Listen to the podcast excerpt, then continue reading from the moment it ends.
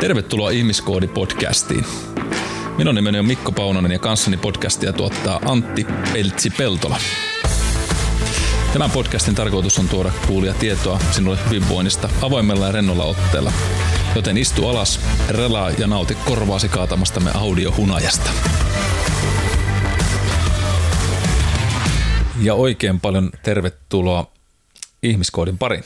Täällä oltaisiin taas lauteilla istumassa lämpimillä sohvilla. Sohvan lämmittimet. On, Onko asennettu? Tämä tuntuu hirveän kuumalta. Ei ole asennettu. Kaasulämmit. Sulla on ihan oma lämmit. Lämpöiset, lämpöisillä sohvilla istutaan ja ihmetellään tai sohvatuoleilla. Nojatuoleilla täällä, täällä studioissa. Ja tota, mitäpäs kuuluu Peltsin päivään tänään? Vähän väsynyttä on, kun on ollut töissä taas tuossa insihoitomaailmassa, niin aamulla pääsin töistä että tässä puolen päivän tienoilla pistettiin nauhuri pyörimään, niin vähän univelkaa kertynyt, mutta jos jutut on väsyneitä tai tavallista väsyneempiä, niin, niin siinä on syyn. Voi laittaa tuonne etelä pelastuslaitokselle sitten viestiä, palautetta, että pitikö se oikeasti Hyvinvointialueelle, että hyvin, hyvin. Niin, se osaa teitä. No joo, eipä ne varmaan tästä muutu mihinkään nämä Ei, jutut. mä en usko kanssa. Kaksi jatkuvasti univelkaista ihmistä. Mm. Ei, kyllä mä, myönnän, että itse nyt oli oikein, oikein Jeesunet takana, että tasoitetaan tällä nyt sitten, eli keskiarvo meidän mm. unen määrästä on semmoinen 3,75. Keskimäärin ok. Niin, keskimäärin Väl, ok. Välttävä. Joo, no mutta toivotaan, että jos alkaa semmoinen vieno kuorosaus kuulua täältä, niin se on sitten vaan peltsi, mikä ottaa pikku ja me jatkan sitten mm. su- sujuvalla jatkolla tästä eteenpäin. Ja se ei kieli siitä, että juttu olisi jotenkin tylsää ja unettavaa, vaan, niin, vaan kahvi edellä mainituista syistä. Niin kahvi ei kantamaan tätä podijaksoa loppuun. Joo, mutta tota, toivottavasti teillä on myöskin alkanut siellä, siellä omassa ruudukossanne päivä mukavasti ja mihin aikaan nyt sitten kuuntelettekaan, niin, niin, niin toivotan teille tässä niin kuin tuotantotiimimme puolesta oikein loistavaa päivää. Ja, ja nyt jos pystyttäisiin, niin tätä voisi ihan käsipäivää ainakin toivottaa, mutta kun ei pysty, niin puhutaan vain teoriassa tästä asiasta nyt sitten. Eli, mm-hmm. eli, eli otetaan yksi ihmisen kehon osa taas käsittelyyn. Tässä on puhuttu erinäistä pätkistä ihmiskehoa ja nyt sitten siirrytään tähän käteen ja käden puristukseen osittain, että mitä, mikä tämä meidän käden merkitys meille on. Tästä nyt ei ihan kaikkea tarinaa pystytä varmasti tähän tuntiin ja johonkin minuuttiin paketoimaan, mm. mutta otetaan muutamia asioita siitä, että miksi tämä ihmiskäsi on meille niin merkityksenä asia ja, ja mitä, sitä, mitä sitä oikein saadaan irti anatomisti ja, ja noin niin kuin muutenkin, että kuinka sitä voidaan sitten myös harjoittaa. Ja ajatus olisi vähän se, että puhuttaisiin pikkasen siitä, että mitä se merkitys on sosiaalisissa tilanteissa meillä, kun mietitään ihmisen käden toimintaa, eli just tätä kuuluisaa kädenpuristusta vuorovaikutuksen näkökulmasta. Siitä on jo vähän puhuttukin tuossa aikanaan, aikanaan, mutta otetaan siihen nyt osittain kertauskurssia ja myöskin vähän uutta kulmaa myös mukaan. Sitten käydään vähän läpi ihmiskäden anatomiaa, mistä se rakentuu, minkälainen yhteys meillä tuonne aivoihin on ja mitä siellä, minkälainen tota, niin, aivokäsiyhteys on sitten meissä. Sitten tuota, käydään vähän läpi sitä ihan käytännön maailmasta, mitä, mitä se aivojen toiminnassa tarkoittaa tuo meidän käden, käden käyttäminen ja mitkä sellainen käskytysmallit meillä on – Mennään sen jälkeen vähän puristusvoiman merkitykseen, sen biomekaniikkaan, mitä, mitä puristusvoimalla saadaan ihmistä tietyllä tavalla irti puristettua. Hehe. Ja, tota, ja, ja minkälaisia asioita on hyvä ymmärtää, miksi tämä puristusvoima keskeinen asia onkaan. Ja sitten vielä hypätään sinne voimaharjoittelumaailmaan ja käytännön harjoitteisiin, mitä voitte sitten myös kokeilla. Tietenkin tässä on se haaste, että kun yritetään sanallisesti kuvailla niitä asioita, niin voi olla semmoinen mielenkiintoinen sana Tetris, mutta katsotaan kuinka monen pino me saadaan sitä sitten semmoisia käytännön järkeviä virityksiä aikaa. Oliko tuo puristusvoima juttu nyt semmoinen puukäsivitsi? On, on. Tämä on just sellainen. se Pinokki on puukäsi. Joo. Kapteeni koukku, mutta sillä ei ole puukäsi, se oli vain koukku. Se oli metallikoukku, joo. Niin. Mutta tavallaan se on tämmöinen proteesi myöskin mm. sitten, kun puujalasta puhutaan. Mutta mistähän tämäkin tulee, tämä puujalkasana? Niin, puujalkavitsi. Käytetään niin, kuin, niin puujalkavitsi. Mm. En, en tiedä kyllä sen etymologiaa. Niin. Onko täällä englanninkielisellä wooden leg joke? en tiedä. no joo. Mutta nyt tulee näitä puukäsivitsejä sitten vielä todennäköisesti lisääkin tästä. Mä oon antanut tämän vastuun nyt Peltsille sitten tähän hmm. avauksiin aina. Jämävitsen kaatopaikka. Niin, kyllä. Se se on, jos ette tiedä, niin kannattaa tutkia, tutkia toikin googlettamalla. Joo, käden puristus, siitä on hyvä lähteä. Sehän on tämmöinen meidän, meidän tota, mm, pelin avaus tavallaan sosiaaliseen kontaktiin aika usein. Mm, kyllä. Jopa suomalaisilla uskalletaan murtautua sen kolmen puolen metrin yksityisyyden ympäri rajapinnan sisäpuolelle. Joo, ja nyt kun oli, oli tuo covid-aika, niin tämä olkapääbumppihan nyt niin kuin vähän koitti korvata sitä, ja kyllä se vaan tuntui tosi urpolta, Niin suoraan tuntuu, joo. Totta. Se on jo samoin tämä niin kuin fist on ollut Joo, ei, ei se ole sama. Varsinkin mm. sit ehkä kavereiden kesken menee vielä, että moro moro. Ja, Kivet, niin. niin. Mutta ei se oikein niin kuin vähänkin tämmöisiä virallisimpaa yhteyteen niin kuin mun mielestä sopinut ollenkaan. Se näytti tosi hölmöltä, kun niin kuin ministerit tyyliin tiedotustilaisuuden jälkeen tökkii toisiaan kyynärpäillä. Niin on. Ihan kun ne olisi jotain eskarilaisia. Hiekkalaatikolla. Niin. Totta. Olkapääbumppi, jos on paljon paljon taklaa ihan saakelin kovaa. Mm. Niin, mutta totta, tottahan se on, että tota, se on ehkä semmoinen kaverillinen Mm. juttu, juttu, ja niin kuin tullut esimerkiksi tuolla kiekkopuolella oli se, että niin kuin hanskoja yhteenlyönti, Mm, kun mennään ohi, kyllä. niin se on niin kuin siinä helppo, helppo, mutta kyllä on ihan samaa mieltä, että mun mielestä niin kuin vaikka toki tässä tässä nämä koronat eihän ne mihinkään tuosta poistu, eikä influenssakaudet, niin mun mielestä käsi, kättely on kuitenkin intiimimpää ja, ja se on myöskin semmoinen enemmän henkilökohtaisempaa sitten ja On, on, on. ottaa huomioon mun mielestä ihmistä paljon paremmin. Se myös kertoo ihmistä aika paljon. Jos ajatellaan nyt kyynärpäiskua Mm, tai nyrkiniskua, et se siitä saa mitään. Se on vaan semmoinen niin Mm. pieni juttu. Ei se nyt huono ole, niin kuin sanottu, mutta kyllä se antaa ensivaikutelmaa. Ja niin kuin sanottu, tästä on muistaakseni puhuttukin jo, että se on sitä, sitä ensi, ensi luot, luomista ja semmoista luottamusta ja yhteistyön rakentamista aina. Ja silloin tämmöinen statuus- ja voimadynamiikka myös olemassa. Jos ajatellaan just tätä, mitä sanot tästä ministerikättelystä, niin just niin kuin paljon on kiinnitetty mediassa huomioon aina, aina siihen, kun presidentit kohtaa, Mm. että milloin se, miten se kättely alkaa. Ja sitähän monet kehonkielen asiantuntijat mm. seuraa myöskin, että onko käsi päällä, onko se alla, kuinka pitkään se kestää. Ja, ja tota, Mm, vedetään, kumpi vetää toista kohti. niin, Niin kuin- just näin, Tähän niin kuin köydenvetoa samalla. Ja, kyllä. Mm.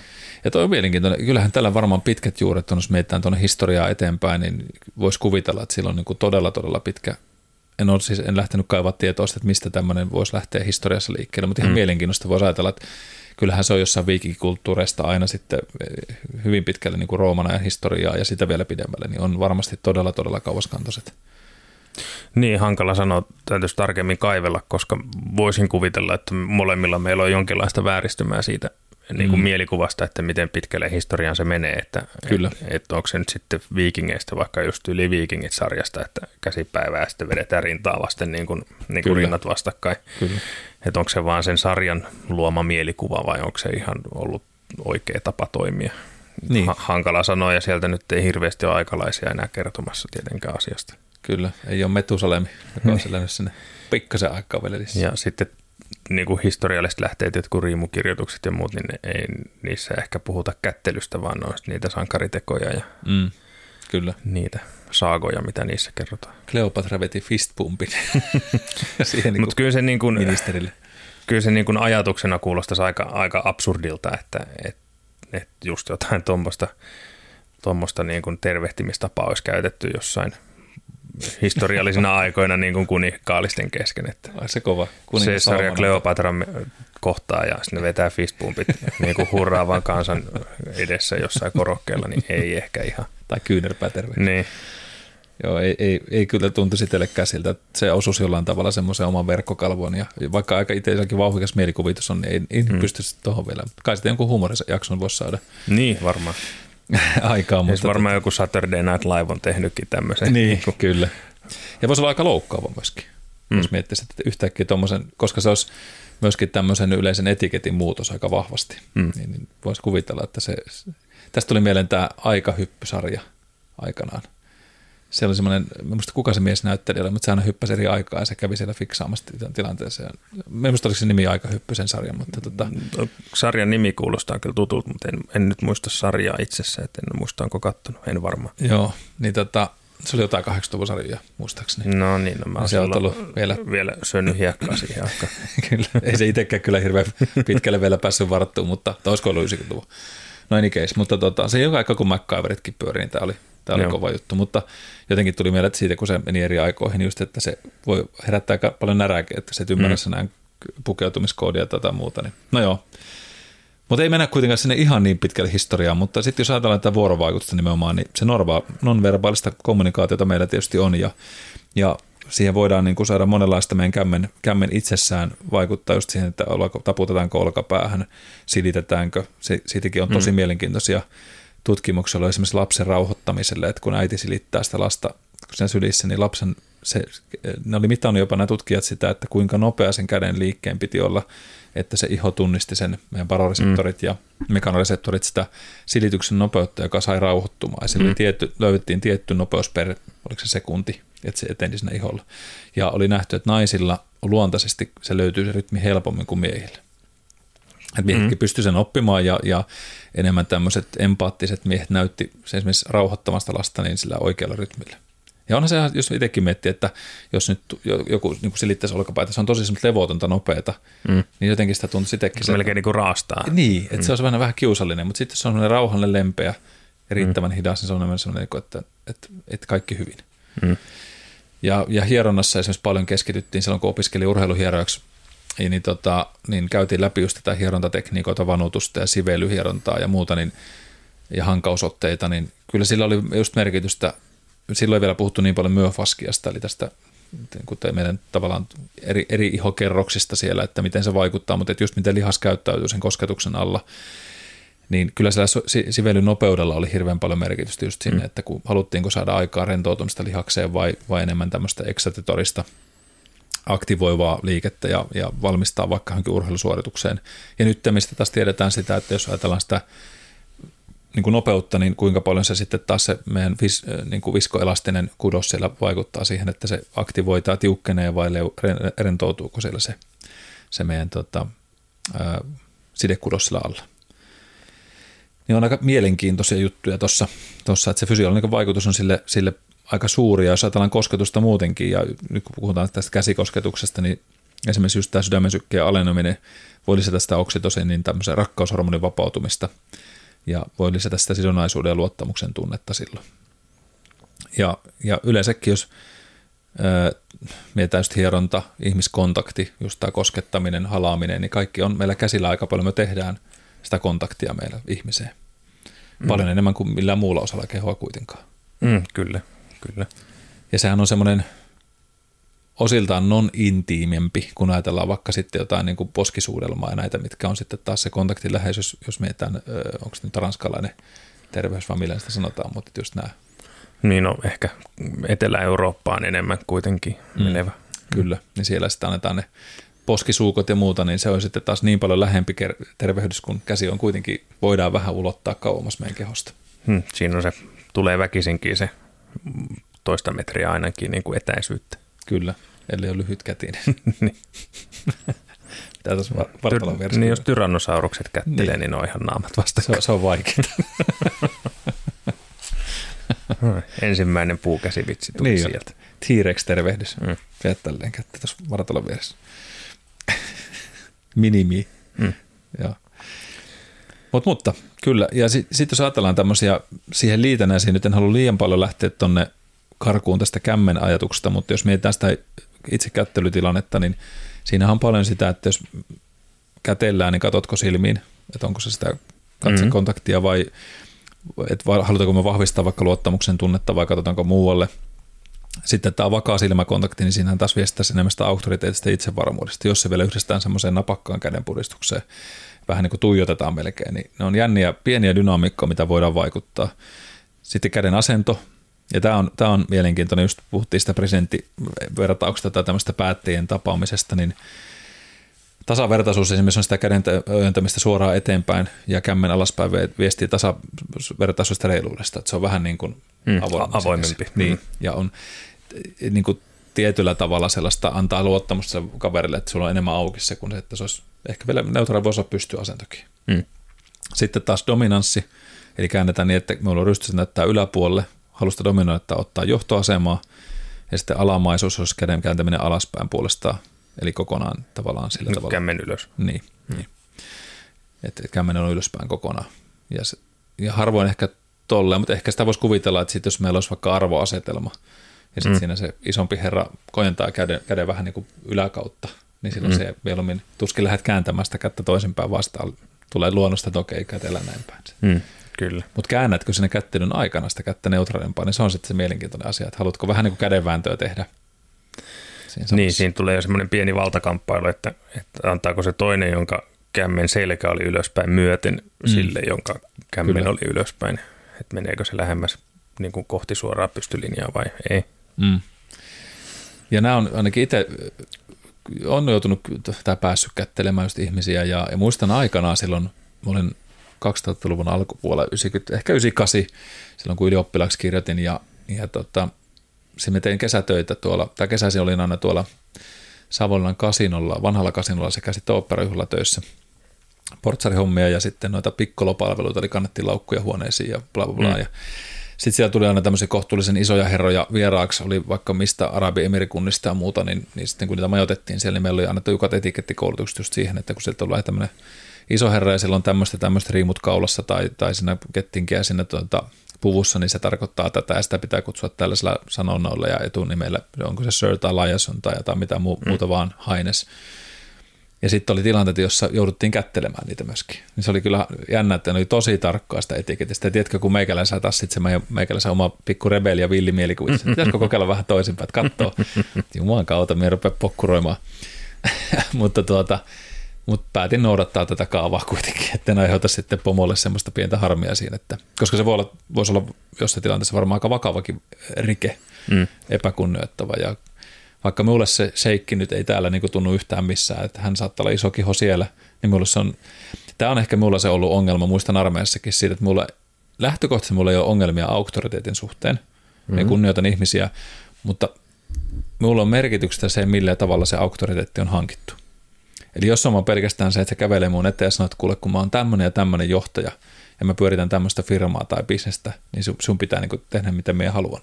Tai että sillä on nyt kolme leijonaa kaulassa, niin se on ainoastaan se tapa, että mun pitäisi jollain tavalla kunnioittaa sitä. Mm. Ja se kohtaa mut, tiedätkö, sillä tyyllä, että hän on vähän niin kuin koppava tai tämmöinen M. Ulkvisti. Ylimielinen. Ja, niin. Mm. Että se ei niinku ajattele, että tässä on ihminen, joka on tuossa kohtaa, ja se, se, on vaikka se on nyt Mikko, niin se voi olla silti hyvä tyyppi ja katsoa silmiin, tiedätkö, ja toimia kohteliasti. Mm. Vaan se tulee silleen vähän takki auki ja alentaa selkeästi vaikka muita ympärille ennen kuin se kohtaa muutkin. Niin mulla on välittömästi ongelma aina siinä tilanteessa. Me ei huomaa, että siinä on mun bias olemassa. Se ei tarkoita sitä, että me käyttää takaisin niin, mutta, mutta jos se asettaa semmoisia tilanteita, me huomaa, että me niissä tahallaan haluan vähän näpäyttää takaisinpäin. Koska loppupeleissä me ollaan kuitenkin käydään se samassa vessanpöntössä istumassa ja tekemässä tarpeemme.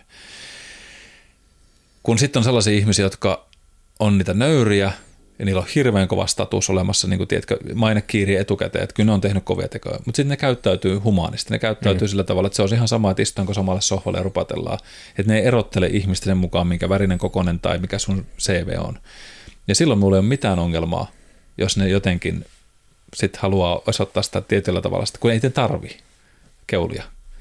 Mm. Mä en tiedä, saatko kiinni. Joo, sain. sain. Joo.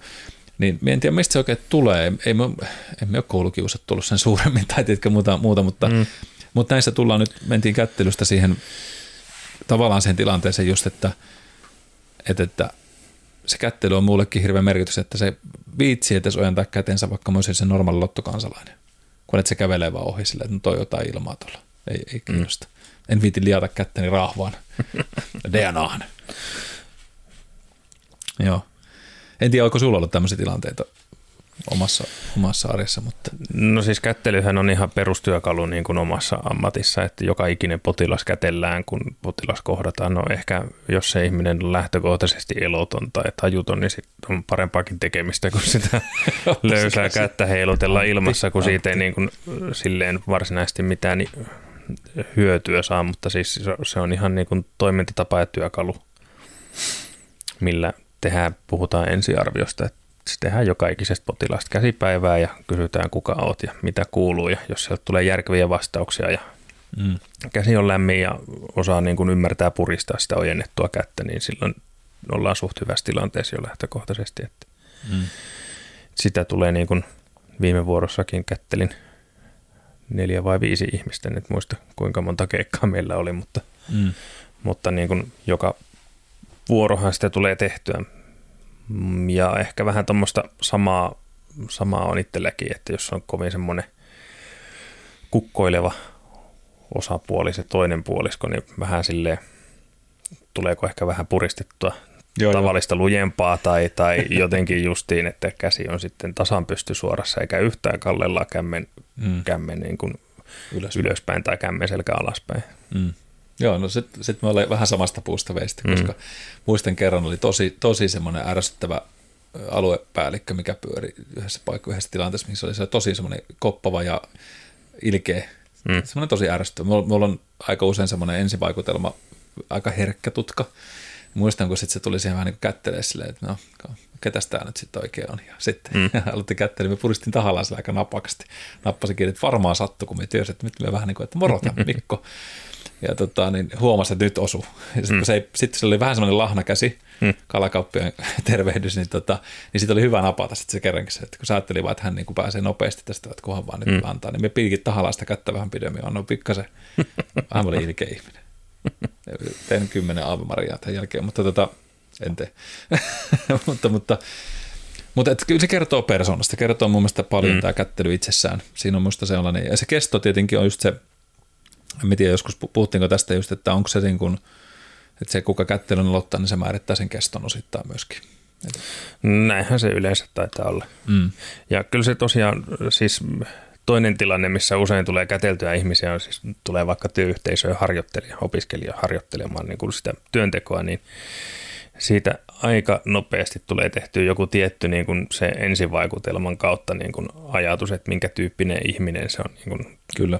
Että jo- jos on semmoinen, että sä et ole varma, että puristat sä kättä vai on, onko se niin kuin joku jauhopaketti, niin. niin, niin kyllä siitä tulee vähän semmoinen epäilevä olo, että mitenhän toi oikein meinaa pärjätä tässä hommassa Mm, tai tässä työyhteisössä tai näin. kyllä. Kun sitten taas jos on semmoinen reipas ja napakka, niin, niin yleensä saa paljon paremman ensivaikutelman, että kyllä se iso osa on kuitenkin sitä. On, on. Ja toi Ehkä on- mä oon vähän perinteinen ihminen sitten vaan. Ei, mutta siis kyllä me uskon siihen, että, että se ensivaikutelma kuitenkin on hirveän merkittävä. Jos ajatellaan, että, että se yksikin kädipuristus mun mielestä voi määrittää paljon siitä, mitä se keskustelu tai Mm. mm. neuvottelu tai, tai se ensitapaaminen, kontakti lähtee käyntiin. Ky, kyllä minä Mm. mm. tähän uskon paljon, koska kun tiedetään, kuinka paljon se ensivaikutelma vaikuttaa meillä kaikilla meihin, meihin ihmisiin, niin, niin katsotko just silmiin, kätteletkö reippaasti, Mm. annatko oman nimesi selkeästi siinä, niin, niin niillä on mun mielestä, se voi olla sulle työpaikan arvoinen Mm. parhaimmillaan. Ja sitten sit on toinen vielä karumpi ääripää on ollut kerran esimerkiksi semmoinen opiskelija tullut, joka ei lähtenyt, hän tuli uutena niin kuin siihen 10 plus ihmisen työyhteisöön tai työvuoroon harjoittelijaksi ja hän, hän ei vaivautunut itseensä esittelemään. Okay. Hän oletti, että kaikki tulee Kaikki hänelle niin kuin esittäytymään, että hei, minä olen Antti ja minä olen täällä töissä ollut täällä seitsemän vuotta. Niin. Mukava tavata, kun Niin. yleensä se menee silleen, että se joka ekaa päivää tulee Niin, se se käy nö, nöösipoika tai tyttö, niin se tulee sitten niin kuin esittäytymään, että hei mä oon uusi täällä ja mun nimi on se ja se. Just näin.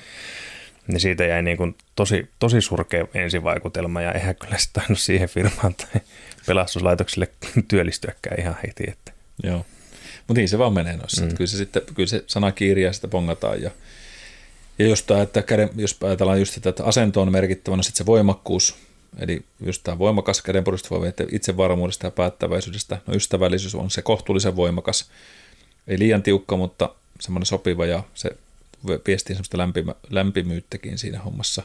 Ja sitten tämä epävarmuus just nimenomaan löysä, niin se on vähän semmoinen kiinnostuksen puute ja epävarmuus. Että kyllähän tämä just mm. mitä sanoit, niin hyvin pitää paikkansa. Nämä on meille myöskin aika semmoisia automaattisia havaintoja. Me, Joo, ei niitä tarvitse ajatella, Niin, vaan ne on luontaisesti silleen, että okei. tulee ihan intuitiosta se Kyllä. mielikuva.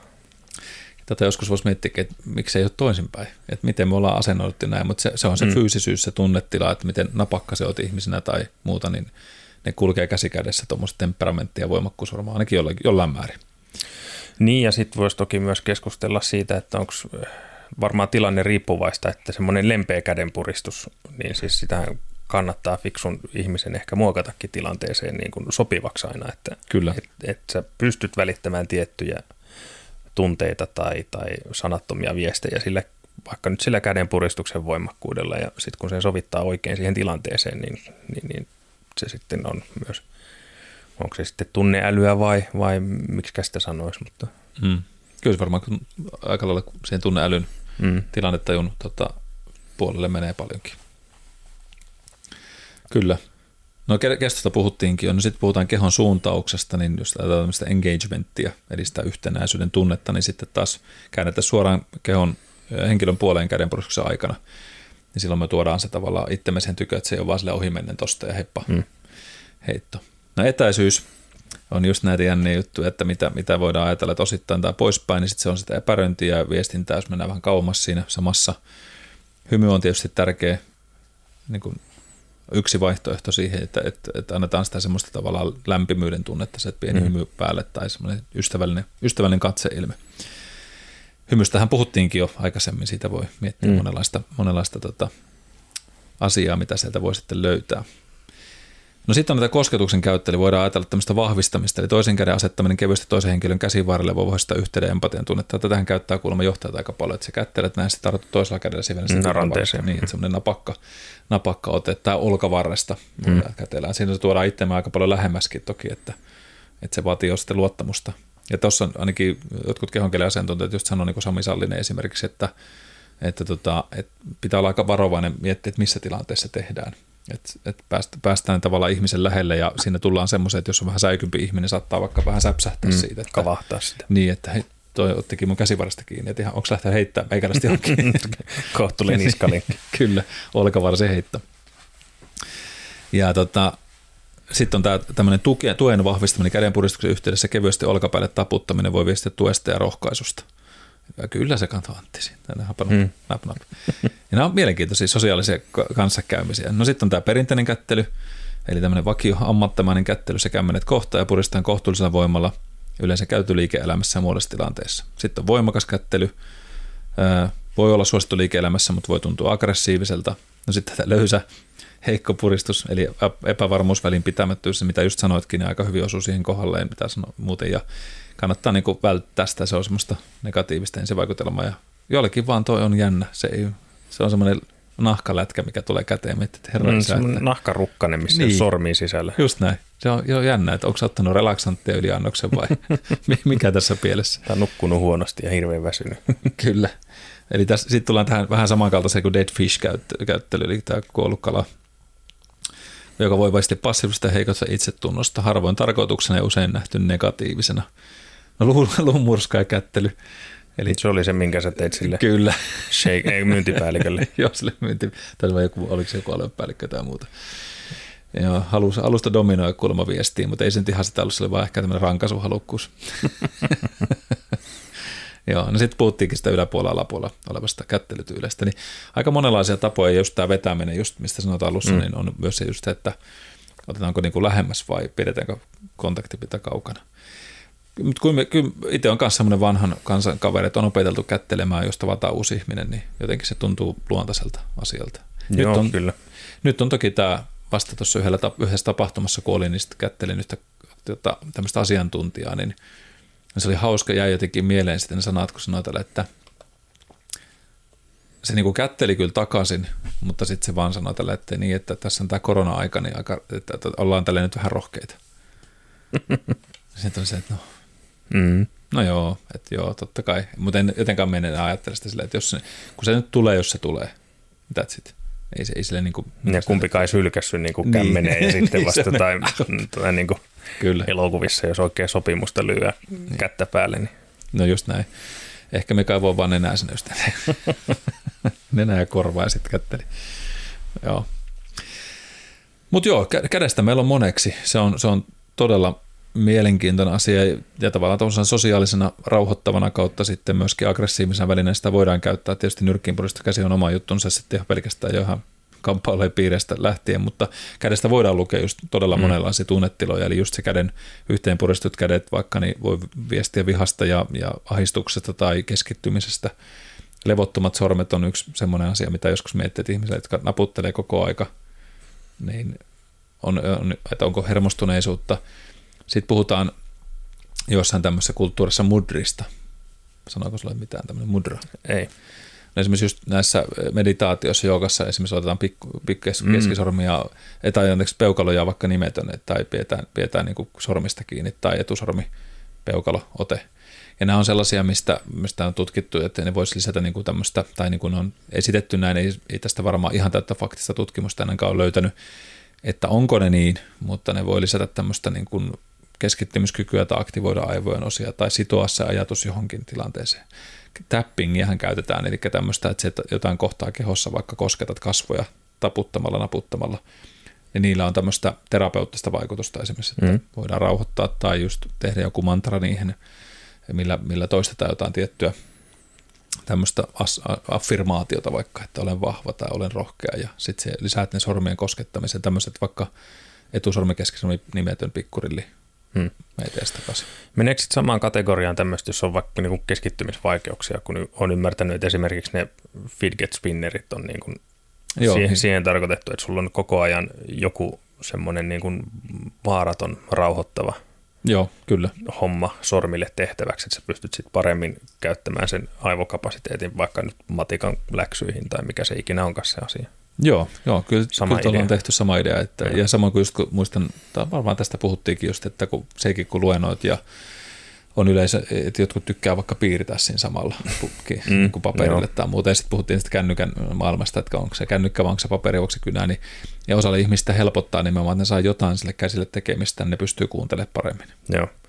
No siis sitten, sitten kun luennoin, niin en mä tiedä, huomannut, mutta mm, kuuluuko se miten pahasti sinne kotikatsomoihin tai teidän korviin, mutta on tapana roplata koko ajan. Yleensä on kynä kädessä. Mm. Jos ei ole kuulakärkikynä, missä voi naksutella ylös alasin sitä kärkeä, niin sit tuolla koululla, kun on, niin on yleensä taulutussi, niin mä mm. räppään sitä korkkiin auki kiinni, auki kiinni, auki kiinni. Joo, joo. Ja siis ihan tiedostamatta jonkun kerran silloin etäaikaa, kun korona-aikaa Teamsin tai Zoomin välityksellä luentoja vedettiin, niin joku kommentoikin, että voitko nyt perkele lopettaa, kun se siinä mikrofoni edessä kaksi tuntia on naksutellut sitä menemään, niin jossain vaiheessa loppuu hermo kuuntelijoilta, että nyt ei enää jaksa kuunnella tätä. Joo, ja nämä on semmoisia manereita, mitkä on just pahimmillaan aika haitallisiakin. Se mm. vie sitä omaa tai sitä aihetta kauemmas susta, että jos sulla on joku tärkeä juttu ja sitten ihminen rupeaa keskittyä vaan sen naksatteluun tai johonkin mm. muuhun pakkoliikkeeseen, mitä meillä on, niin muistan aikanaan, kun niitä on tehty tämmöistä kouluttajankin kautta, videoitiin toistemme luentoja.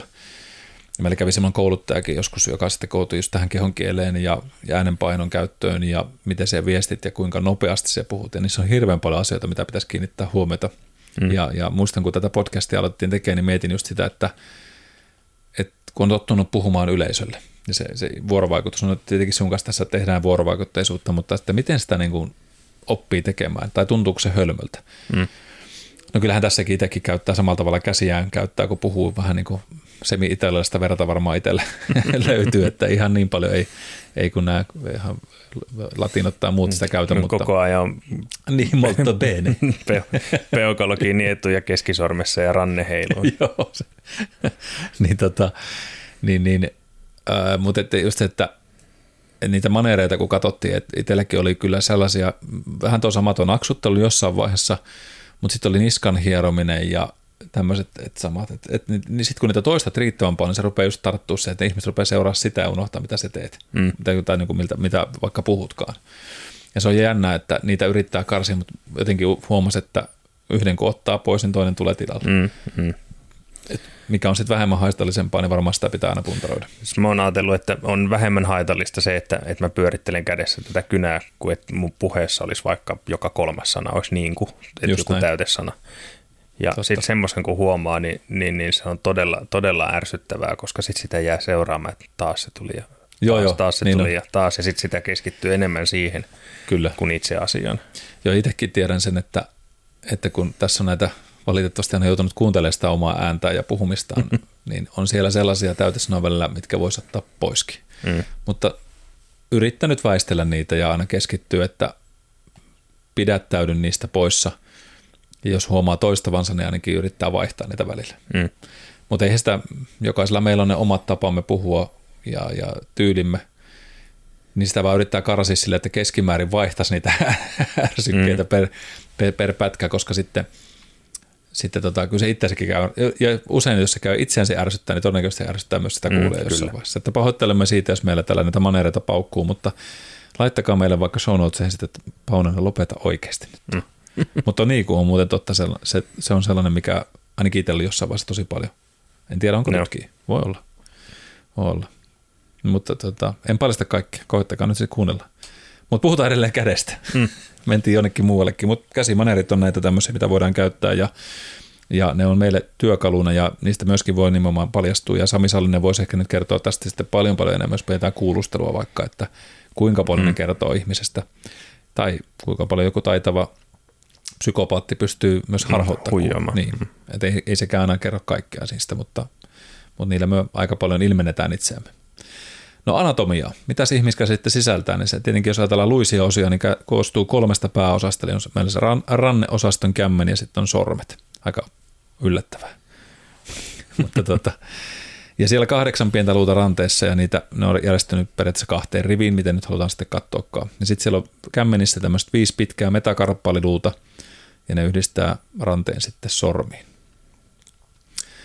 Ja sitten meillä on sormessa koostuvat falangit, eli kolme joka sormessa, jos ei nyt ole käynyt mitään onnettomuutta puukassen tunnilla.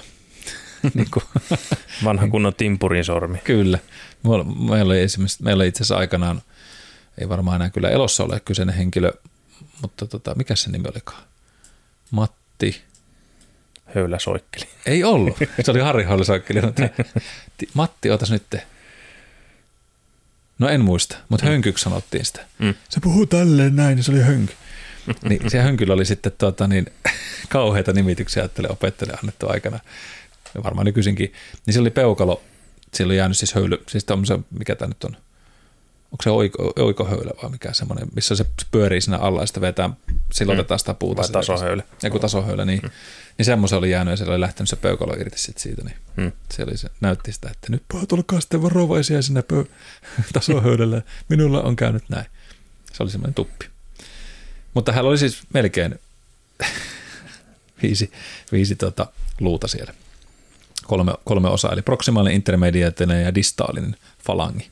Proksimaalinen tarkoittaa kehon lähellä oleva, eli se ensimmäinen pätkä siitä sormesta. Sitten se intermediaale, no sitä ei peukalossa sinällään löydykään, mutta siis siellä tota, on kaksi vaan pelkästään, eli siellä on tämä niin proksimaalinen ja sitten distaalinen. Eli kauimmaisen kehosta. Ja sitten lihaksia löytyy paljonkin, no ei lähdetä nyt ihan kaikkiin niihin lihaksiin, mitkä sieltä löytyy, mutta voidaan muutamia ottaa, jos joku jotakin kiinnostaa täällä kuulijoissa, voitte myöskin kelata nopeasti 27 minuutin kohdan nyt eteenpäin. 27 minuuttia, kun Mikko luettelee tällä näitä. Eli siellä on kaksi ryhmää voidaan jakaa, eli eksentriset ja, eksentriset ja intriset lihakset, eli ulomaiset ja tavallaan syvemmät lihakset. Eksentriset lihakset ovat käsivarressa sijaitsevia lihaksia, jotka ohjaavat ranteella käden liikkeitä. Näitä on muun muassa flexor carpi radialis, ulnaris ja extensor carpi radialis. Eli ne on ojentavia tai koukestavia tämmöisiä lihaksia. Sitten on intrinsiset lihakset ovat pieniä lihaksia, jotka sijaitsevat käden sisällä ja vastuussa taas tarkemmista liikkeistä ja voiman tuottamista. Näitä on esimerkiksi tämmöinen kuin tenar, peukalon lihas, ja sitten on hypotenar, tenor, eli tenar, pikkusormen lihas, ja sitten on tämmöiset kuin interosseus-lihakset ja lumbrikan lihakset. Ja nyt jos oma kättäne heiluttelette meitte, niin just se, että siellä on semmoisia isoja liikkeitä, sitten voi saada todella pieniäkin mikroliikkeitä tehtyä. Eli vaikka ajattelette ottaa vaikka etusormen lähteä piirtää pientä ympyrää sille – tai toiseen suuntaan tai kaseja, niin nämä lihakset on niitä, jotka kontrolloivat myöskin paljon niitä semmoista tarkkoja, tarkkoja liikkeitä ja hyvin hienomotorisia, tämmöisiä tark- tarkempia motorisia, eli kontrolloituja lihastoimintoja. Sitten meillä on nivelsiteitä löytyy sieltä, ne on kuitumaista rakennetta ja ne yhdistää sitten taas nämä meidän luut toisissa, mitä tuossa lueteltiinkin ja tukee niitä niveliä. Ja tärkeimpiä nivelsiteitä sieltä löytyy tämmöiset kollateraaligamentit, vahvistaa sormien niveliä. Sitten on karpaaliligamentit, jotka tukee sitä rannetta. Eli se on aika tiukkaa rakennetta myöskin parhaimmilla, vaikka se taipuukin vielä monen osaan, mutta niissä, niillä on hyvin suunniteltuja tämmöisiä siteitä, mitä siellä sitten on, että se käsi kestää kasassa ja pystyy myöskin sitomaan aika valtaviakin voimia, jos mietitään vaikka ihan tuommoista voimaurheilua, niin mennään siihen tuossa vähän myöhemmin, mutta, mutta niillä on tosi paljon merkitystä. Myöskin näillä nivelsiteillä viestinviennissä meidän korvien väliin, että mitä siellä kädessä tapahtuu ja missä asennossa ollaan. Eli siellä sisältyy asentoa arvioivia hermopäätteitä hyvin paljon tuolla meidän kämmenessä. Että sitten jos me katsottaisiin tämmöistä kuin sensorihomonculus ukkelia, niin, mm. niin kelle se nyt ei välttämättä kerro mitään, niin se on siis tämmöinen kuva, kuva, kuvailma siitä, että on piirretty ihmiskeho tai tehty tämmöinen nukke tai vaha, vahamuotti, mikä on sitten suurennettu ne alueet, missä meillä on aivoille tämmöinen sensorinen eli aistiminen, aistikartassa isompi rooli meidän elimistössä. Niin mitkä, muistaako Antti, mitkä osat siellä on ainakin kohtuu isoja meidän ihmiskehosta? suhteessa muuhun kehoon. No kyllä mä sanoisin ainakin, että sormenpäät on varmaan aika isoja. Kyllä, kyllä. Niin kuin omia sormia miettiä. Multahan nyt kesällä kalastusonnettomuudessa hävisi etusormesta pää. Siinä on edelleenkin tuntopuutos. Ah niin totta joo, se oli se tuppo se hermo, hermopääte irtosi. Ai saakeli. Siinä kestää kotva ennen kuin tulee takaisin. Joo. Joo, se oli.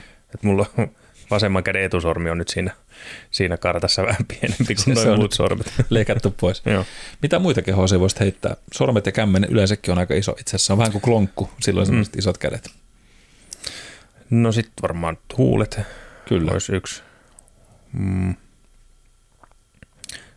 No sitten jos paljon tuntoaistia, niin tietysti sukuelimet jossain määrin. Mm. Hermopäätteitä paljon, toisilla enemmän, toisilla vähemmän mm. sukupuolesta riippuen. Mitäs vielä? Jalkapohjat. Kyllä.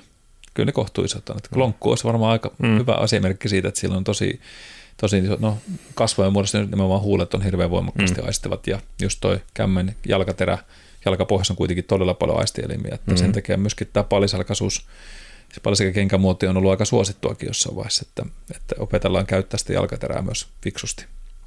Mutta ei puhuta, pysytään kädessä.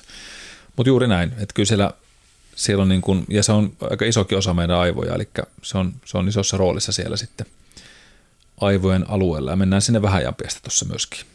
Ja jos ajatellaan tämmöistä arkielämän merkitystä just meillä, miten me käsiä käytetään, niin kyllähän sillä pystyy arvioimaan tosi paljon. Jos mietitte, miten paljon tuo käsiä käytätte arjessa, niin kirjoittamiseen, ruoanlaittoon, pukeutumiseen, työkalujen käsittelyyn, vuorovaikutukseen, niin kuin tuossa puhuttiin tästä kättelystä, kirurgille, aika kova työväline. Mm. Tästä tulee mieleen tämä Marvelin Doctor Strange. Jos joku on sen katsonut, niin sillähän se, sillä meni vähän pieleen, kun se meni auto-onnettomuuteen, niin sillä meni tavallaan kädet kokonaan ja se yritti ne saada sitten kuntoon, kun niitä otti leikkeleen ja vaikka mitä ja sitten sillä meni oma ammatti vähän uusiksi, mutta se päätti ruveta maagiksi. Mm. Ei huono vaihtoehto. Ei jokaiselle ehkä onnistu kyllä, mutta mutta hänelle se toimi. Ja sitten tämä terveyden indikaattori, mistä nyt Peltsi sanoitkin jo sitten, että miten se vaikuttaa, mutta esimerkiksi tämmöinen geriatrinen arviointi on kuntoutuksessa ja ihmisillä, vanhemmille ihmisillä aika merkittäväkin. Mitä kaikkea arvioita työ teette yleensä tuommoisessa tilanteessa, kun lähdetään miettimään puristusvoimaa? Muuta kuin sanotkin sitä lämpötilasta nyt kädelle. Ja...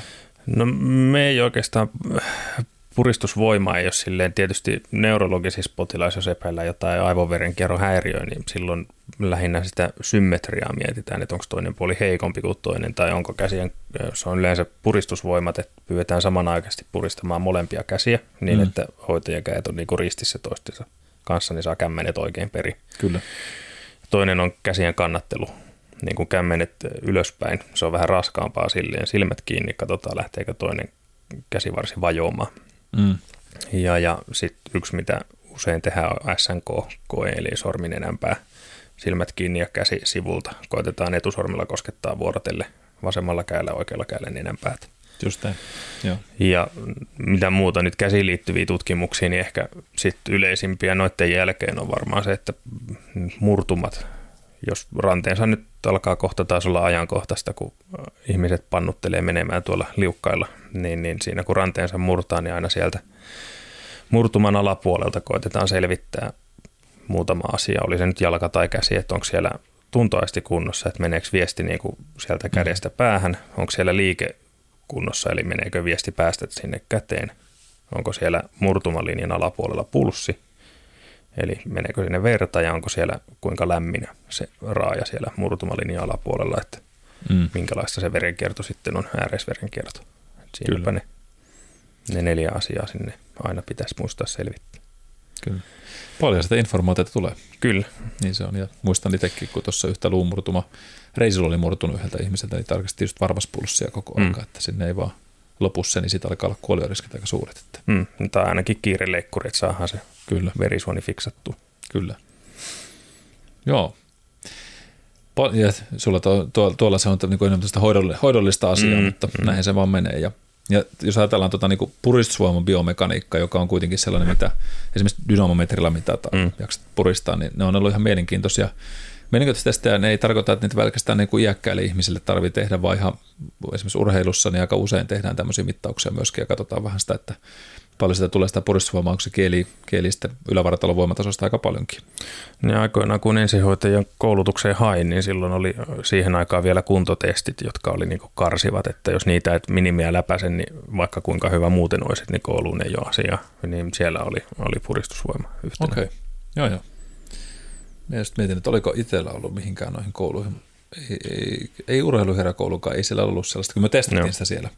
No. Ja se muistan sen, että että kun lähdettiin opettelemaan sitä hierontaa, niin voi luoja, kun aloitettiin ihan niistä käsittelystä ja perusasioista, että miten tehdään puserteluja ja muuta, niin hierottiin joku 50 minuuttia ja kädet oli ihan puhki. Mä että mm. miten tätä voi niin kuin joku koko, koko hieronta puolitoista tuntia tai saati sitten niitä asiakkaita se seitsemän tuntia siinä päivässä. Että miten mm. täältä, eihän tästä selvi kukaan, mutta totta kai kun tekniikka kehittyy ja metodit, mitä se opit käyttää niitä ja just että ylimääräisesti ihastyö pois ja kyllähän se puristusvoimakin sen kehittyi, niin sitä huomasi että jossain vaiheessa, että tämähän meneekin aika sujuvasti, mutta mm. oli kyllä niin hapoilla, mä muistan ne ensimmäistä kerrat, että, että ei tästä tule ei mitään, että tota, enkä ollut ainut.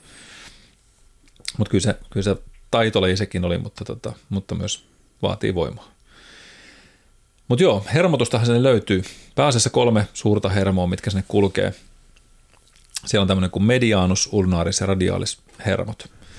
Medianus lähtee tuolta kaularangasta, juuret on C5-T1 välissä hermopunouksessa, lateraalisessa mediaalisessa nipussa. No mistä nämä sitten löytyy, niin C5 eli servikaaliranka, kaularanka on 1-7 nikamaa, niin se on siellä kaularangan alimmissa nikamissa, ja sitten T1 on taas thorax eli rintaranka, niin sieltä rintarangan ensimmäistä hermopunosvälistä ja vaikuttaa suurimmassa osassa etuvar, tota, niin sinne etupuolelle lihaksia ja vastuussa sormien koukistamisesta hermottaa myös kämmenen lohkon lihaksia, jotka on vastuussa muun muassa peukaloliikkeestä. Eli tämä medionus, no se on yleensä tämä peukalo, etusormi, keskisormi.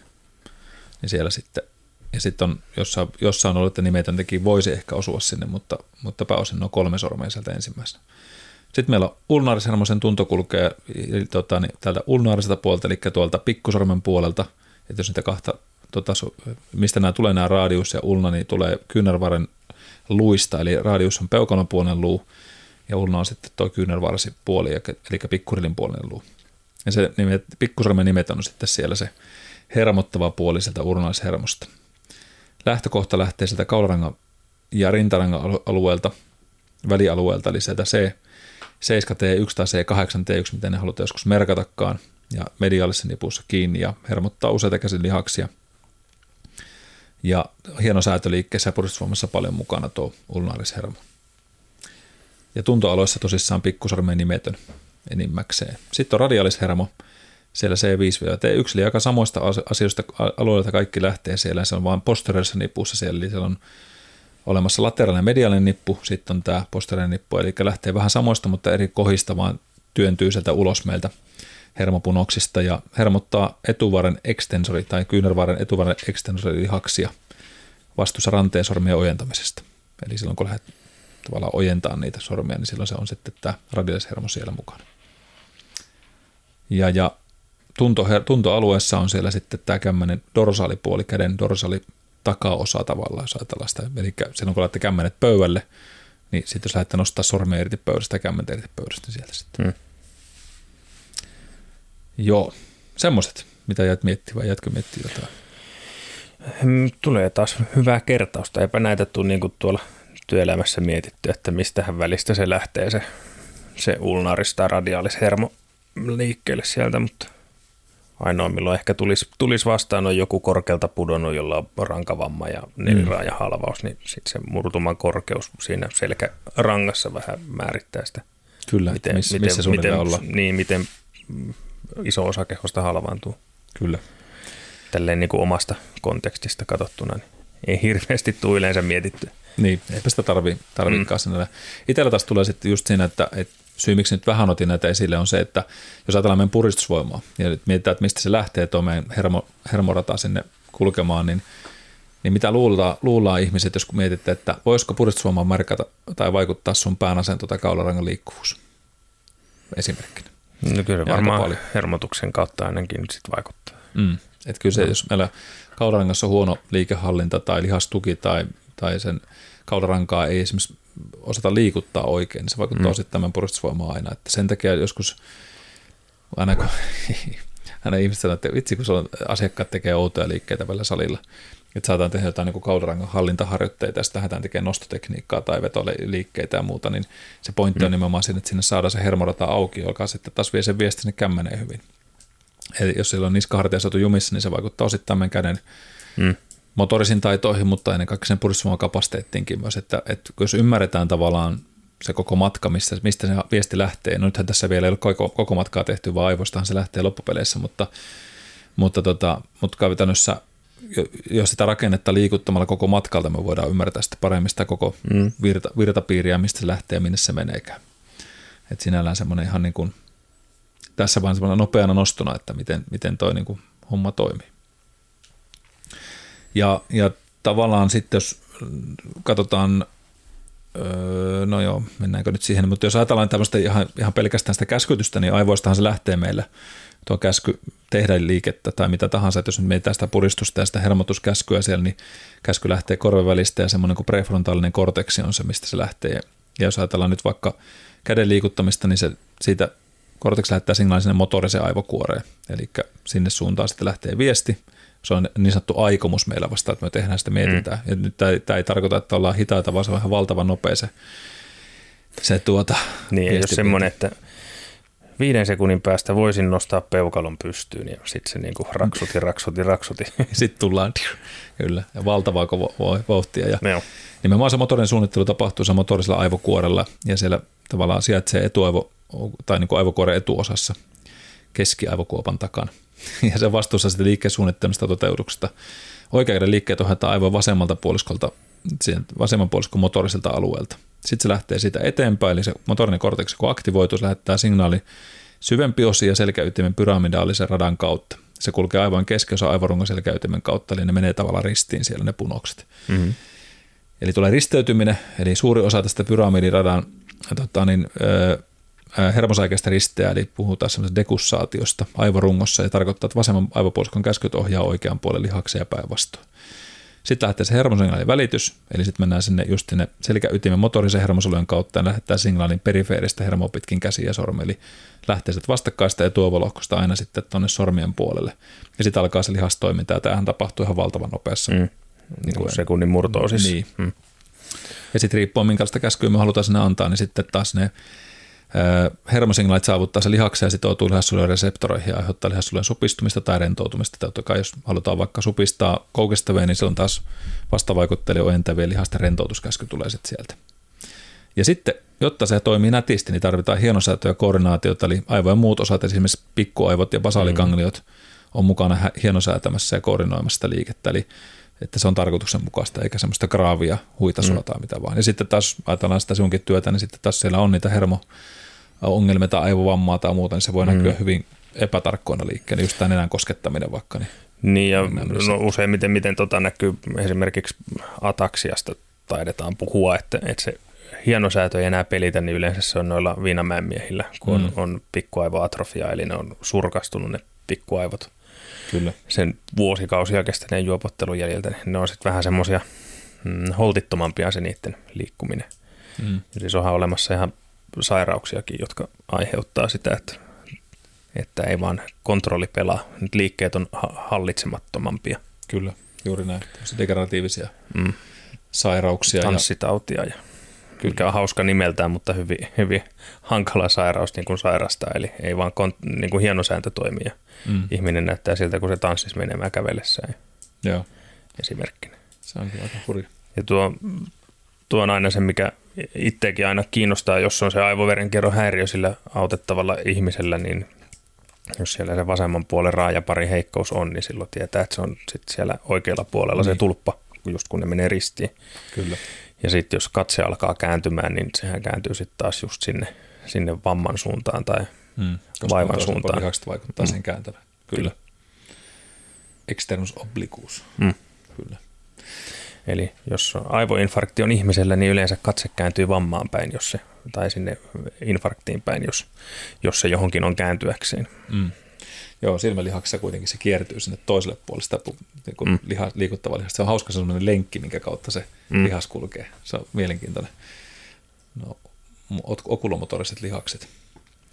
Joo, ää, ja tuosta tuli jotenkin mm, mikähän se oli se juttu, mitä tuossa sanoit, mutta, mutta tuli mieleen just tähän. Niin ja sitten just se, että sen, sen lisäksi, että tuonne lähtee tämmöinen motorinen käsky, niin sitten taas aivosta lähtee samalle puolelle käsky, jos ajatellaan, että se oikea puoli lähettää nyt vasemmalle puolelle käteen liikuttavaa käskyä, niin sitten se lähettää taas samalle puolelle signaalia stabilaattoreille, että mm. se toinen puoli kehosta stabiloituu jonkun verran, että sitä pystytään käyttämään sitten taas arvioimaan henkilökykyä vaikka niin kuin stabilaattorilihaksille, että kuinka ne toimii toisella puolella. Mm. Voi olla esimerkiksi tilanteet, jos näkee, että okei, kyykky puoltaa koko ajan vasemmalle puolelle, tai siellä on tapahtunut joku semmoinen, mm. että hermotus on toisella puolella heikompi, niin se voi olla siitä, että ei tarkoita nyt mitään niin kuin ataksia tai mitään vakavaa, mm. mutta voi olla esimerkiksi se, että, että sitä puolta ei ole harjoittu hienomotorisesti niin paljon, ja sitten esimerkiksi ää, no villempi, mitä tässä on päässyt tekemään, kun näitä kaikkia ihmeellisyyksiä ne yrittää opetella ihmiskehosta, mutta muistan, kun eräs henkilö sanoi, että hän ei saa niin kuin takareiteen yhtään toiselle puolelle tuntumaan. Että se, tuntuu, että se, niin kuin, sieltä ei lähde semmoista kunnon supistuskäskyä ja muuta, niin, niin tätä laitettiin, ää, se oli korvakuulokkeet. Me sanoin, että laitetaan vaan toiseen korvaan kuuloke ja kun lähdet kuuntelemaan sitä, niin se aktivoi sitä toista puolta aivoista, joka mm. auttoi sitten hermottaa sitä toista puolta raajaa. ja sitten sanoin, että ei juman kautta ja siinä tuli voimasuhteessa ihan merkittävä ero. Enkä mm. me kerton aluksi, me sanoin, että hei kuuntele vaan, että pistät vaan nyt biisin toiseen korvaan soimaan ja lähdet tekemään liikettä katsotaan mitä tapahtuu, niin tehtiin siis yhden jalan polven koukistusta hmm. niin saatiin voimatasot nousee 30 pinnaa. ja sitten se rupesi treenaamaan, niin että pikkuhiljaa rupesi hermotus koko ajan paranemaan. Joo. Ja sitten on olkanivelin liikkeisiin voi vaikuttaa just tällaisella erilaisilla tota, metodeilla, mutta ei mennä nyt siihen, saattaa vähän karata aihe hyvin pitkälle, mutta, mutta tosi mielenkiintoista toi, että mm. kuinka paljon sieltä voidaan saada tietää, mihin se, mihin se syötä lähtee, kuinka se käsi lähtee toimittaa, on toimimatta. Niin, niin ja sitten jos niin kuin, sitä aivojen monimutkaisuutta, niin kuin sitä voi vaan hämmästellä, jos niin kuin lähtee pohtimaan sitä, että, että sä kävelet katua pitkin. Mm. Ja sitten sä samalla keskustelet jonkun kaverin kanssa, joka kävelee siinä vieressä, ja sitten rupeat miettimään, että kuinka monta signaalia kunakin sekunnin kymmenesosana sieltä lähtee niin kuin yksittäistä signaalia sieltä aivoista eteenpäin lihaksille, kaikille niille lihaksille, kun kädet liikkuu, kävelyn tahtiin, jalat liikkuu, pystyt mm. puhumaan, pystyt ajattelemaan, niin kuin käymään älykästä keskustelua jostain päivän polttavasta aiheesta ja Kyllä. Niin miten paljon siellä tapahtuu prosesseja koko ajan siellä pääkopan sisällä, niin se on ihan, Oi, ja ihan hämmästyttävä. Kyllä, ja just verenkierto, kaikki lämpötilasäätely, mm. ihan kaikki siellä, niin. se on niin. hurjaa. Ja se vaan tapahtuu vaivattomasti, että se niin. Ei sitä nyt tarvitse hirveästi miettiä, että vasen jalka ja sitten oikein. ja kädet menee miten sattuu. Niin. Ja tuosta päästään pikkasen asilla, yritän mennä, mennä niin kuin liikaa, että mennään aika ihan sekaisin, mutta tota, et pysy näissä omissa muistiinpanoissa, mutta, mutta tota, Puhuttiin sitä hermosta, ne käytiin jo läpi, hyvä, mutta just tuohon, kun nyt mentiin tähän aivojen toimintaan, niin sitä on mielenkiintoista tutkimusta ollut, että onko se niin kuin, kun ajatellaan vaikka, että siitä jotain risteävää liikettä tai puhutaan resiprokaalista liikkeestä, että sulla on vastakkainen käsi, vastakkainen jalka kulkee niin kuin vastakkaisiin heilahduksiin, niin se virittää sitä meidän koneistoa, niin se nyt on aika ok ilmeinen tapahtuma, mutta sitten, että jos se vaikka vasemman käden yli sun vartalon keskilinja oikealle puolelle, niin se mm. aktivoisiko se aivojen lohkoja tavallaan vasentaa oikeata aivopuoliskoa enemmän, tämmöiset risteävät liikkeet kehon keskilinjasta, jalkoja tai käsien vienni, niin, niin siitä on jonkun verran tutkimuksia olemassa, mutta se ei ihan niin hirveän vahvaa näyttöä vielä ole suoraan, mutta on, on niin kuin nähty, että esimerkiksi tota, että semmoinen kuin Jim Quick puhuu paljon näistä semmoinen taitojen ja äly, niin kuin muistisääntöjen opettamista, mutta just se, että jos vaikka ristiin käsillä korvani pukostas kiinni ja mm. lähdet kyykkäämään, niin sillä on nähty, että se aktivoisi niin kuin vasemman ja oikean aivopuoliskon yhteistyötä paremmin. Ja sillä voi olla tämmöisiä kognitiivisia hyötyjä sitten taas, eli tämmöistä ajattelun taitoon ja muuhun liittyviä juttuja. Että se oli ihan, ne on niin kuin mielenkiintoista ajatusta, ja siihen aikanaan se toiminnallinen harjoittelu, mistä puhuttiin mm. muun muassa tässä vasta, niin tota, on, että, että se, se edistää aivopuolen välistä yhteistyötä ja nähty, että sillä on niin luovuuteen ja ongelmanratkaisukykyyn keskittymiseen olevia asioita, mitkä voi auttaa paljonkin. Mutta jos mä korviin nipi, otto kyykky vastakkaisella sillä tätä niin tarttumalla korvanlehtiä kyykkäämään, niin voi olla tämmöinen, auttaa esimerkiksi keskittymään paljon. Näyttää myös hölmöltä ja se, se on bonus. Salilla etenkin tankon iskassa ja sitten korvista kiinni. Mä ajattelin, että kaikki ihmiset on kohta pääsykokeessa. Ky- kyykkää siellä pulpettien takana kädet ristissä ja hiplaa korvia. Niin, otti vissiin kunnon ihmiskoodipodcasti. Joo, terveistä. Ei mä tässä vaan virkistä muistia. niin. No sitten kognitiivisia hyötyjä on nähty, eli just, että jotkut harjoitteet tämmöistä niin voi, voi olla niin kuin auttamassa siihen ja oppimisen tukemiseen, eli just tämä, että, että se käytät kämmentä, niin voi, voi, on osoitettu, että esimerkiksi kämmentä ristikkäisliikkeet voi tu, tukea oppimista ja muistia. Ne voi stimuloida aivojen alueita, jotka on vastuussa näistä toiminnoista. Eli sille on löydetty tämmöisiä Ja sitten stressin vähentäminen esimerkiksi voi olla aiheuttaa tota, liikkeet, jotka ylittävät kehon keskelle, voivat myös auttaa vähentämään stressiä ja rauhoittamaan mieltä, mikä voi olla seurasta aivopuoliskon aktivaation tasapainottamisesta. Metkaa sinällään. Mm. menee tiedä. No jälleen kerran vähän sitä, että ei niistä varmasti haittaa kannata kokeilla. Mm. Ja, ja kyllä sitten taas niin kuin, niistä pystyy motorisia puutteita huomaamaan esimerkiksi just, että miten se hallinta toimii, kun se meet yli keskilinjan olevia liikkeitä. Että kyllä niissä on todella paljon hyötyjä ja sen takia meidän ranka on tehty kiertämään myöskin, että se pystyy toimimaan niin kuin oman akselinsa ympärille. No, mitä sitten lisää? Anatomista puhuttiin, puhuttiin hermostosta, miten se lähtee. Nyt mä ajattelin, että me loikattaisiin sitten siihen tota, puristuvan merkitykseen ja sitä vähän jo tuossa puhuttiin, mitä kaikkea sitä tavallaan löytyy. Ja puristuvoima on yleisimmin käytetty mittari arvioidessa ylärajan lihasvoimaa, jos ajatellaan tämmöistä niin terveyden arviointia. Ja tärkeä fyysisen kapasiteetin indikaattori ja korreloi usein yleensä lihasvoiman ja lihasmassan kanssa, mikä tekee käyttökelpoisen mittari yleensä terveyden ja toimintakyvylle. Ja pystytään seulamaan esimerkiksi erilaisia terveysongelmia, kuten sydänverisuonitautien riskejä, toimintakyvyn heikkenemistä ja jopa ennenaikaista kuolleisuutta. Näin väitetään. Ja esimerkiksi tämmöinen oireyhtymä kuin TOS, eli Thoracic Outlet Syndrome, on semmoinen, missä rintarangassa ja esimerkiksi tuo solislualue laskeutuu vähän alaspäin painoa, eli just tämmöinen tietokone nörtin ryhti, mm. niin voi aiheuttaa just sitä vähän näitä hermoratojen puristumista, jotka kulkee tuolta meillä Muun muassa oli sun alta kulkee iso, iso määrä meillä sekä immunestekiertoa että verisuonistoa että sitten hermorataa, niin jos tämä tämmöinen lysähtävä ryhti ja siellä vähän luutumista tapahtuu väärin suuntiin, niin voi olla isokin ongelma, että just tämmöinen verhojen laitto tuonne kotiin tai muuta, niin voi ottaa puutumista kädessä ja muuta, niin silloin jos on puutum, niin voiman heikkoutta, niin tsekkaa niskan aluetta, tsekkaa sitä rintarangan aluetta, sitä ryhtiä, miten solisluut siellä lepää meillä rintakehällä, eli solisluusta, jos katsotaan eestäpäin, eli solisluu on tämä luu, mikä tässä nyt sitten teillä siellä leuasta kun menette alaspäin, niin kaksi poikkiluuta tuonne sivuille päin olkapäätä, niin näyttää silleen törröttävän, tai jollakin ei välttämättä törrötä, mutta on, niin niistä pitäisi näkyä semmoinen loiva V-kirjain.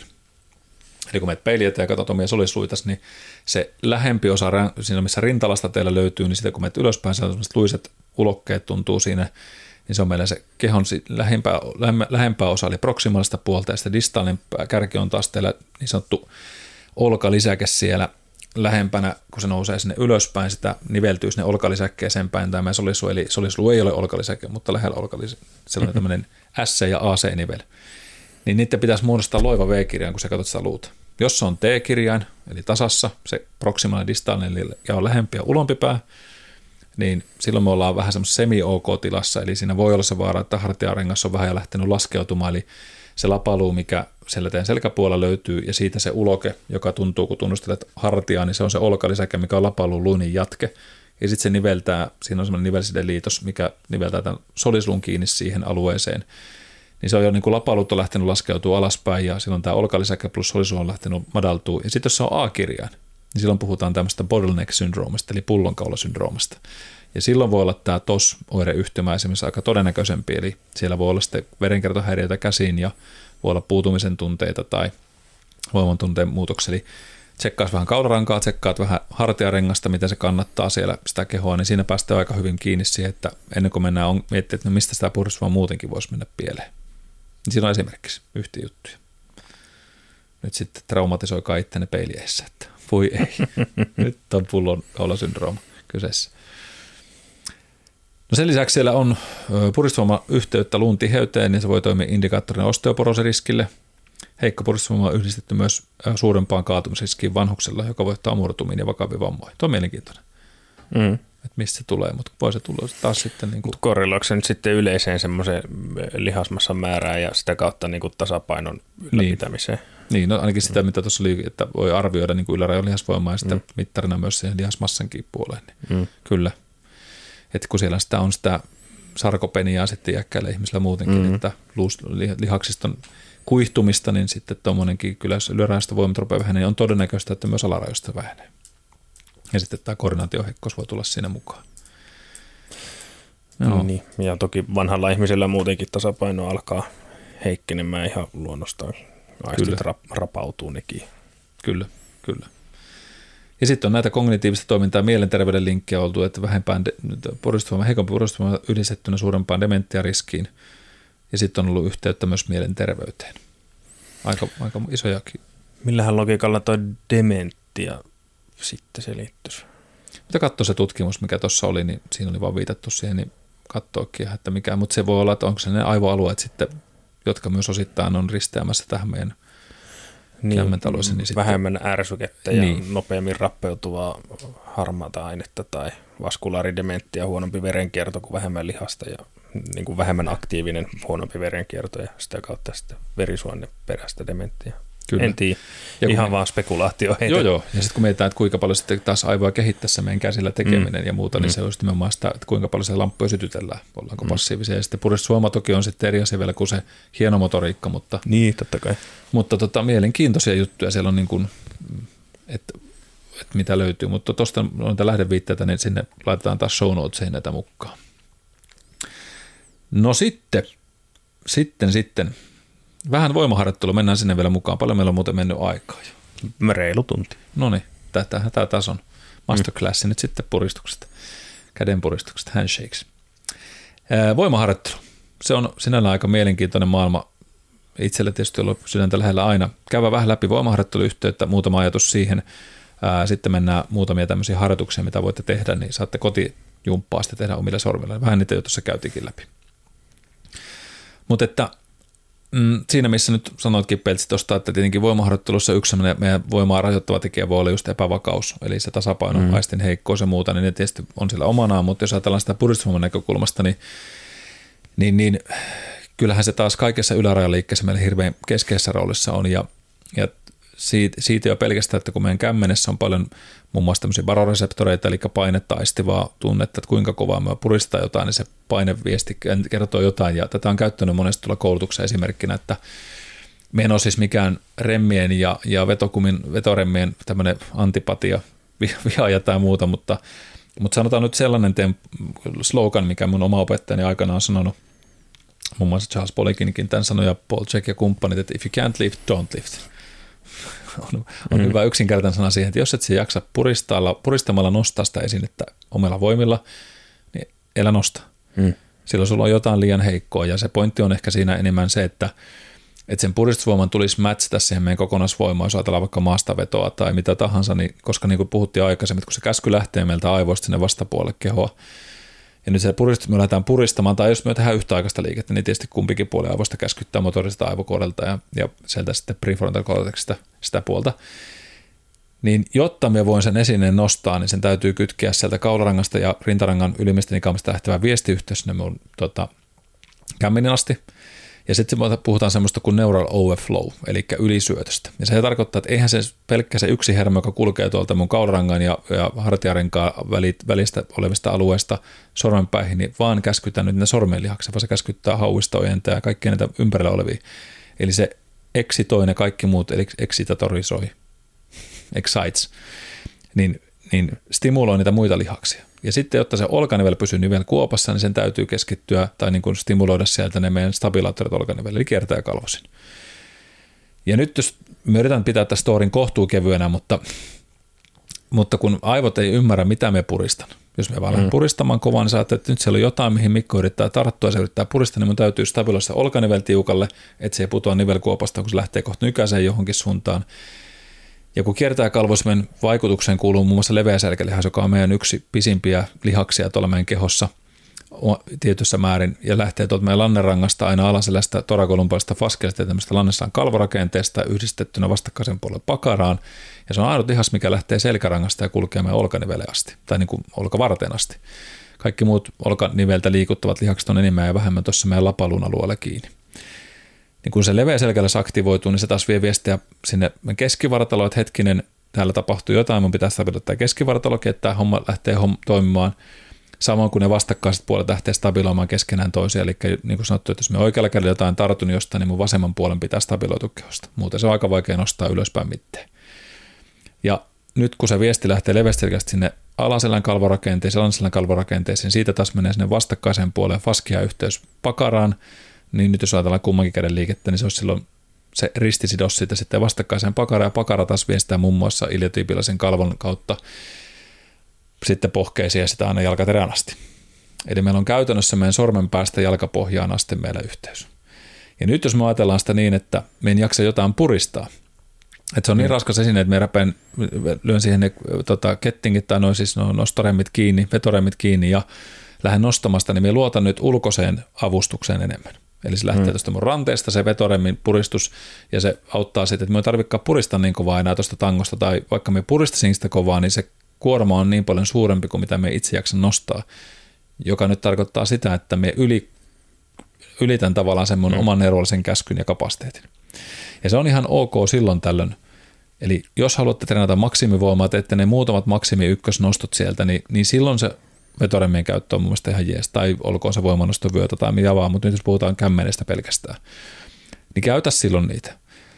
Mutta jos ei huomaat, että ihan vaan leuvo vetäessäkin sä oot vetänyt kolme tai neljä leukaa ja se et jaksa roikkua siellä, niin elä nyt teippaa itse siihen tankoon kiinni siellä. Vaan silloin se kertoo, että sulla on defisit, eli tämmöinen voimavaje mm. siellä kämmenen voimapuristuksessa, että hanki lisää voimaa, koska jos poimit sen mun ensimmäisen lauseen, että se vaikuttaa sun vielä stabilaatioon, niin mietipä leuvetoakin, niin onkohan pikkasen riski olkapäälle, jos se vaan roikut siellä rakenteista pelkästään. Mm. Eli kun sä rupeat puristamaan, se sidot se olkanivelen paremmin nivelkuoppaa, jolloin se olkalaparytmi eli humeroskapulaarinen rytmi toimii paremmin siellä ja saat terveemmät olkapäät myöskin leuvedossa. Ja, ja tsekkaa oma ryhti, onko se sitten hyvä. Sen takia nostotekniikoissakin on hyvä pitää oikeanlainen ryhti, että se kaularangan asento on fiksu, että ne hermot lähtee sieltä liikkeelle, koska jos sä työnnät pään sinne eteenpäin, niin voima lähtee myös olkanivelistä pois. Tätä on ollut hauska testaa esimerkiksi sillä, että käsi laitetaan tuonne suoraan sivulle ja sitten lähdetään painasta kättä alas. Vähän niin kuin sanoit se käden kannatustesti, mm. mutta mm. nyt mennään vaan voimapuolelle. Ja sitten mä sanon niille, että okei, laittakaa korva sinne, korva sinne olkapään päälle ja sitten lähdetään painasta. Sitten mä sanon, että selkeä työntekää se pää sinne, mikä on yleensä näyttöpäätä työskentelijällä siellä 10 metriä eessä, mm. niin ei jaksa muuten kannattaa sitä kättä lähestulkoon ollenkaan. Että se vähenee se voima ihan valtavasti sieltä. Niin tästä syystä välillä ihmiselle saarantaa aina sitä niskalinjastakin, kun lähdetään tekemään maastanosta ja muuta, että missä sen pään oot, koska se hermo lähtee sieltä kaularangasta, rintarangasta, niin silloin väliä mä kämmeneenkin pelkästään. Eli, eli sillä on aika iso merkitys tuolla puristusvoimalla. Tuntuuko tämä järkevältä selitykseltä? Mm, kyllä. Ostit ajatuksen. Kyllä. 350 halpa ajatus. Mutta ei se tarkoita sitä, että meidän pitäisi joka paikassa nyt olla ihan optimaalisessa asennossa aina. Totta kai niin kuin välillä joudutaan nostaa hyvinkin mielenkiintoista asennosta meitä ylös. Ja niin kuin mä sanoin, en kiellä voimaharjoittelussa vetoremmien käyttöä, mutta käyttäkää niitä harkiten. Ja jos teette sitten joku pitkän sarjan, teette vaikka 520 toista olevia soutuliikkeitä ja muuta, ja sitten tuntuu, että se väsyy se käsi sieltä, ei jaksa enää puristaa niissä se on ihan fine ottaa, koska kuormat ei ole isoja, ettei aiheuta itsellinen riskejä. Mutta kun joskus näkee näitä, että kävellä joka liikkeen sinne vetoremmien kanssa ja aina teipata itsemme kiinni sinne ja kädet näyttää kyynärvarasta kuin riisitikuilta, niin mm. vähän niin kuin skip the hand day. Mm. Ja niin sitten olisi hyvä hankkia vähän kipparikalleen niihin käsivarsiin syömällä pinattia ja, ja, ja tekemällä sitten jotain tämmöisiä ihan koukistavia ojentavia harjoituksia. No mitä sitten niitä voi harjoittaa? Tämä on sitten se grande finale meillä tänään. Täällä on paljon asioita tietysti, mitä voitaisiin voitaisiin käydä läpi. Me yritän näitä havainnoista jollain tavalla järkevästi, mutta, mutta ää, muutamia asioita tämmöisen niin kuin neurotieteen näkökulmasta niin on se, että kun lähdet tekemään hienomotorisia harjoitteita, mitä mennään seuraavaksi, seuraava muutama harjoite, niin yritä miettiä se, tee se hyvässä ryhdissä, eli laita pääaseto fiksusti ja, ja hae niin kuin kehon semmoinen järkevä ryhdikäs asento, koska aivot niin kuin Peltsi tuossa semmoista hyvin kuvaskin kävellessä, niin ne tekee niin miljoona muutakin asiaa samaan aikaan. Et se, että se liikutat vaikka etusormeen ympyrämallisesti, niin se käskytys on toki sinne etusormeen, mutta samaan aikaan sillä vastakkaisapuolella tehdään stabilaatiota, enemmän tai vähemmän. Se analysoi mm. koko sun kehon asentoa sinne matkalle, mitä sä teet. Eli jos sä teet hyvässä ryhdissä hallintaharjoittajat, niin aivot taltioi sen hyvän ryhdin siihen myös mukaan, siihen liikkeeseen. Ja tota, mitä me voidaan siis täällä tehdä, niin tämmöisiä hienomotorisia liikkeitä on esimerkiksi levittää sormet auki, eli teet niistä semmoisen ison viuhkamaisen liikkeen, lähdet sieltä liikuttamaan aina yhtä sormea kerrallaan, vaikka pientä ympyrää, ja yrität jättää ne muut sormet pelistä pois. Ja samaan aikaan kiinnitä huomiota, kuinka paljon teet leualla töitä, pitääkö sun katsoa niihin sormiin vai ei, vai voit se luottaa, että hetkinen, me tiedän, missä mun käsi on. Ja pystyt aistimaan sitä silleen. missä mun käsi on? Taskussa, taskupilleriä. Ja, ja sitten se, että pystytkö pitää hengityksen rauhallisena, kasvot rentoina, koska huomaat aika usein mä saattaa ruveta tekemään kompensaatiota, että jos rupeat pyörittämään kättä, niin yhtäkkiä alaleukaleuku liikkuu samalla tai kieli rupeaa liikkumaan. Mm. Ja se on ihan ok välillä auttaa tavallaan sitä hermostoa myös ymmärtämään asioita. Eli jos mentäisiin tänne niin kuin neurologian maailmaa katsotaan vaikka aivojen kraniaalihermoja, että miten ne on ryhmittäytynyt sinne, tai meidän motorista aivokorta, miten paljon se on vierekkäisiä motorisia alueita meille. Niin sitten siellä voi olla esimerkiksi, että kielen hermotus on hyvin lähellä sun etusormen keskisormen aluetta, ja sitten se voit auttaa tekemällä kielellä jotain vastakkaisliikettä, että mm. voi helpottaa sitä hetken no. aikaa. Eli ne on ihan ok, ok tavallaan kompensaatiota, mutta mitä rennomasti pystyt sen tekemään ilman ylimääräistä kompensaatiota, sen paremmaksi ja rupeat oppimaan, eli se taito lisääntyy sormiympyrät, sitten voi olla esimerkiksi tämmöiset pannukakkutesti on semmoinen, että laitat toisen käden siihen alle ja toisen käsi päälle ja lähdet tekemään kämmenen kääntöä sisäkierto, ulkokierto niin, että kämmen selkä koskettaa sun kämmen pohjaa ja sitten taas toisinpäin. Teet vähän niin kuin käännät sitä kirjan sivua siinä. Ja mitä nopeammin sitä pystyt tekemään samalla, kun se puhut, niin sitä parempi sulla on se motorinen kontrolli ja se menee siihen samaan kohteeseen koko aika. Mm. Ja se pitäisi olla, siinä ei ole kätisyllä kuulemma mitään väliä. Tämäkin on ärsyttävä. ja sitten sama näin, näet etusormi, kosketat peukolla pikkurilli, nimetön keskisormi, etusormi takaisinpäin. Ja aina tuplakosketus vaikka siellä pikkurillillä, tuplakosketus etusormissa. Ja yrität tehdä niistä mahdollisimman nopein ja motoristi samanlaisen. Ja sitten metkin silleen, että lähdet oikealla kädellä pikkurillista ja vasemmalla kädellä etusormipeukalo ja lähdet menemään vastakkaiselle puolelle. Ja sitten yrität puhua samaan aikaan. Vitsi, tulee vaikeaa. Ei mun putki aivoilla pysty enää tuommoisia. Pitää harjoitella. Sitten et vaan ukkovarpailla ja pikkuvarpailla. pitää, re- pitää reenata ensin. Joo. Ei, ei lähde ehkä muuta. On, on mielenkiintoisia. Ja näitähän me muistan silloin aikanaan, kun näitä teki joskus, niin näitä teki pianosoitto. Tunnella mm. opettajalla tekemään, että miksi näitä tehdään. Mutta sitten myöhemmin älys, että tämähän on itse asiassa just sitä motorisen taidon harjoittamista, että miksi näitä tehtiin siellä ja harjoiteltiin paljon tuommoisia trikkejä tavallaan sormille. No kaularanhaharjoitteita voi tehdä tämmöisiä gliding-harjoitteita eteen taakse viimeisiä, leukaa eteen, leukaa sisälle, eli kaksosleukaa, suunnat, eli tämä Michael Jackson tyylinen tämmöinen Cleopatra, vai mikä se on? Ihi, ihi. Niin. Au. Ja, ja sitten se käsi menee sinne jalkoväliin, niin kämmen tekniikka. Niitä kannattaa harjoittaa sivuttaissuunnissa liikku, liikuttamista kaularangassa, eli öljytään tavalla rintaranka, kaularanka mobiliteettiin ja parantaa sitä viestinvientiä siellä – tämmöiset camshaft-liikkeet olkapäästä, eli olkapäällä lähdetään pyörittämään lapaluuta tuolta, niin saadaan sitä liikettä tuonne olkavarteen, saadaan sitä verenkiertoa myöskin ja, ja neuralikudosta liikkumaan paremmin, joka hermottaa sitä kättä taas. Sitten on nämä Spock-liikkeet, eli nämä sormien levitykset niin, että mennään aina yksi rakenne kerrallaan vaikka sieltä. En ole ikinä oppinut. Etkö? Ei. Sinusta ei tullut Star Trek-fania sitten. Ei, se on, mutta näitä tämmöisiä... Kato seinälle, se on Star Wars. Totta, niin, totta. Niin onkin. mutta, tota, mutta näitä just tämmöisiä liikkeitä, että saat niin sormet liikkumaan eri tahtiin tai yhtä aikaa, niin niitä pystyy erottelemaan. Ja sitten on mielenkiintoinen, siis ajatella vahvistaakin. Me ajatellaan, että me tehdään usein lähentejä loitunteja vaikka jalosta. Tai usein usein, mutta niitä tehdään kuitenkin. Kuinka usein tekee lähentejä loitunteja sormista? Eli teetkin niin, että laitat vaikka etusormen ja keskisormen, levität ne auki, tämmöisen V-kirjaimen muotoa, sitten laitat sormet sinne, toisen käden sormet väliin ja lähdet puristaa niitä yhteen. Mutta et anna niitä mennä yhteen. Eli pelkästään niin kun lähdet supistaa niitä sormia vierekkäin, sitten laitat sormet yhteen ja lähdet levittää auki. Ja tässä vaikka kolmesta viiteen sekuntia yrität pitää levitykset. Ihan ääriasennossa vähän tuot sisäpäin, siellä levität auki. Ja sitten ohuessa asennossa täällä puristat yhteen.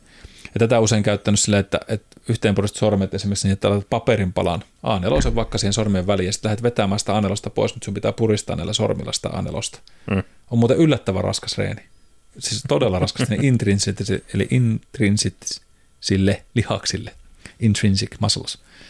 Eli ne syville lihaksille hyviä vahvistavia liikkeitä. mutta jokaiselle sormelle tavallaan ne voidaan tehdä erikseen ja, ja niitä sieltä sitten vahvistaa. Sitten on vielä tämmöiset ranteen eri asennot, missä voidaan tehdä erilaiset liikkeet, eli, eli ranteen pyörittämistä tai kämmenen pyörittämistä suhteessa ranteeseen. Eli otat vaikka kämmen neutraalisannossa peukalla taivasta kohti, lähdet siellä pyörittää nyrkkejä. Sitten et koukistat ranteet, eli vietkin tavallaan kämmentä itseäsi kohti, jos ne on siellä sun suora vartalo eessä, ja siellä pyörität rannetta. Sitten ojennat ranteet, eli rystyset tulee ulkopuolelle tuonne kämmen, niin kämmen selkäiseen, ja sitten siellä pyörität tämmöisiä pieniä liikkeitä. Tosi haastavia. Et ranteessakin löytyy meillä koukistusojennus, että se on deviaatioliike, eli tämmöinen sivuttaistaivutus, vähän niin kuin tämä kuninkaallinen vilkutus. Mm. Niin ne on tosi hyviä Et siellä on käytännössä neljä asentoa meillä niin kuin ranteelle tai kämmen kyynärvaralle, eli peukalo ylös, peukalo ulos, peukalo sisään ja peukalo alaspäin. Näissä kaikissa pitäisi ranteiden toimia. Ja sitten meillä on sitten ne positiot vielä koukistusta ja onnistaan neutraaliranteessa. Mm. Ihan hauskoja pikkurillejä. Ja näitäkin, jos nimenomaan haluat puristumaan paremmaksi, niin on muuten yllättävän haastavia pyörittää eri asennoista ja venyttää. Huomaat, kuin varsinkin tänne ulospäin, kun tekee, jos paljon päätetyötä tekee, niin jatkuvasti kämmenet on vähän niin kuin koukussa. Niin sieltä liike rajoittuu aika nopeastikin. Öö, ja sitten tota, sit vielä viimeisenä tätä, ja nämä on nyt hyvä muistaa sitten, että näitä Don't Try This at Home, jos on jotain semmoista, että kannattaa aina miettiä, että varsinkin jos mennään niin tämmöisiin hermoradan liuutuksiin, eli puhutaan nerve glidingista tai sitten flossingista, eli siitä, että se liuutaan sitä hermorataa siellä meidän kädestä, mikä nyt lähti sieltä esimerkiksi kaularangasta aina sinne pikkurilin päähän asti. Niitä voi tehdä ja ne voi olla tosi hyödyllisiä esimerkiksi auttamaan voiman lisääntymiseen ihan huomattavastikin. Eli jos sillä huomaa, että on puristushomma heikkoutta tai vaikka tämmöinen hillapurkin avaaminen on tosi raskasta, että ei vaan jaksa purista, niin tämän, tämmöinen gliding-tekniikat, eli vapauttaa sitä hermopunosta, niin yhtäkkiä huomaa, että sinne voimaa tulee lisää. Voin yrittää kuvailla muutamia semmoisia, jos haluaa kokeilla. Esimerkiksi vaikka niin peukalo etusormi akselilla sieltä sitä, sitä meidän tota, liukumista tai muuta, niin voidaan, voidaan tehdä niin, että, että tota, niin saadaan sinne liukua, niin jos vaikka seisot hyvin, niin laitat kämmenen vartalon vierään liikkumaan sitten tehdä niin, että käännät sormet auki siellä kämmenen alhaalla suorana rannekoukkuun ja levität sormia auki. Ja sitten jo pelkästään tämäkin pelkästään, jos lähdetään kääntämään kämmentä tuonne takaisin kohti, niin voi tuntua täällä kämmen selässä jo venytyksenä ja sitten sormien päihin tulee semmoista kevyttä vetoa tuolta peukalo etusormisuunnasta. Eli kyynäri ihan suorana, kämmen sen vartalon vieressä, jos seisot ylhäällä ja sitten lähdet painaa vähän lapaluuta alaspäin, eli hartia painat lattiaa kohti. Niin se mm. rupeaa venyttää tuonne etusormia ja nimenomaan nyt koukistat ranteen, eli sormet näyttäisikin takaseinää kohti, levität vielä sormet ihan auki, niin siinä saadaan jo pelkästään sillä, että nostat hartia korvaa ja taas painat alaspäin, niin lähtee aika kivasti venymään tuolta keskisormi etusormi. Ja sitten jos me vielä halutaan lisätä siihen jotain, niin käännetään periaatteessa sisäkiertoon kättä, eli sormia lähdetään kiertämään vielä ulospäin kehosta. Se lisätään sitä vaikutusta. Mm. Ja täällä voidaan rentouttaa rannetta tai koukasta rannetta, niin liuutetaan ranteen suuntaista hermoa tai sitä rannepuolen hermoa sieltä. Sormia voi koukistaa, kipristää tai avata. Voit kyynärpäätä koukistaa avata, niin sillä voit rentouttaa ja liuuttaa sitä hermopudosta tai sitten hartiaa korvaan tai kaularankaa vastakkaisen suuntaan, niin sitä saa kummasti semmoista verenkiertoa, mutta aina näiden hermojen kanssa, jos pelataan tuommoisilla omien hermojen, tai siis hermot menee, niin jos ajatellaan semmoista fiilisasteikkoa yhdestä kymppiä, että kymppi on semmoinen, mikä on tosi epämiellyttävä kova kipu, ja ykkönen tästä ei tunnu juuri missään, niin kolmonen on semmoinen numero, mihin me halusin maksimissaan, että mennään. Että se, kun se saa tuntua, mutta se ei saa tuntua pahalta, vaan se semmoinen kevyt kolmonen taa mm. sen tuntemuksen. Mm. Ja näitä kannattaa tehdä. Me nyt en käy näitä kaikkia gliding-tekniikoita läpi, ne on vaikea kuvailla sanallisesti, mutta, mutta tota, aina jonkun terveydenhuollon ammattilaisen kanssa, esimerkiksi fyssarin kanssa on hyvä käydä näitä läpi erikseen. Että et älkää niin kuin itseksenne, voi tehdä niitä googlettaa sitä vaikka joku radial, radial nerve glide tai muuta. Varovasti niitä voi kokeilla, mutta ei lähteä leikkiin. Hermokudos on vähän semmoinen, että kyllä se vähän venyy, mutta ei se niin kuin itsessään hirveästi tykkää siitä, sitä väkisin väännetään ja runnotaan siellä. Mutta näitähän esimerkiksi huomaamatta me monesti tehdään, kuinka moni on esimerkiksi venyttänyt rintalihasta niin, että laittanut kämmenen tota seinää vasten ja ranne on jo tavallaan vähän taittunut, ja sitten kierrät sitä kyynärin ihan suorana ja lähdetään vääntää tuonne vartalo vastakkaiseen suuntaan, eli venytään tavallista rintalihasta, mutta huomaatkin, että vitsit venyy enemmän hauista ja sormenpäissä tuntuu. ja itse asiassa, että se sitä rintalihasta venyttänyt, eihän se rintalihas ulotu kämmenen asti, vaan mm. riittää sitten se kyynärvarsi jos koukussa ja sitten venyttäisi mm, tuota olkanivellä-aluetta. Tai takareidelle hyvin tyypinen venytys on se, että mennään vaikka aitajuoksia asentoon ja sitten tartutaan varpaista kiinni ja lähdetään taivuttaa eteenpäin, sitten jos yltää varpaisiin. Mutta ihmiset mm. yrittää niin kuin nilkkaa koukista ja kurottaa sinne ja sitten tuntuu, että hitto kun tuntuu pohkeesta tai hirveä veto tuolla, niin sehän on se, se, se ei ole enää takareisi, vaan se on se hermo, mikä sieltä venyy, joka ei ole välttämättä nyt tarkoituksenmukaista, jos halutaan sitä lihasta venyttää. Mutta sitten tullaan taas siihen, että joskus itse asiassa nykyteoria onkin sitä, että, että enemmän ne jumit meillä on sen hermon jumissa olemista, ei sen lihaksen. Että lihas on harvoin tosi jumissa. Mm. Et, et hermo on enemmän, mikä pistää sen lihaksen jumi ja hermoa pitäisi sitten liikuttaa, mutta menee tiedä. Kyllä me väitän, että tuossa terveisiä kaimalleni Mikolle käytiin tuossa toissa viikolla kyykkytreeni tekemässä, niin kyllä ne lihakset oli ihan jumissa. Että kyllä voi sanoa, että lihaskalvot oli niin, niin kiukkuset. Että... ei ollut pelkkä hermosto vaiva. ei ollut. Kyllä se oli varmaan, tiedätkö, olipa kerran elämästä, jos kuvaa sitä kavereita, jotka juoksentelee ihmiskehossa, niin se on, ne on varmaan ollut sille, että VTF, että mitä hemmetti tästä tapahtui. Oli niin, kuin niin kipeä.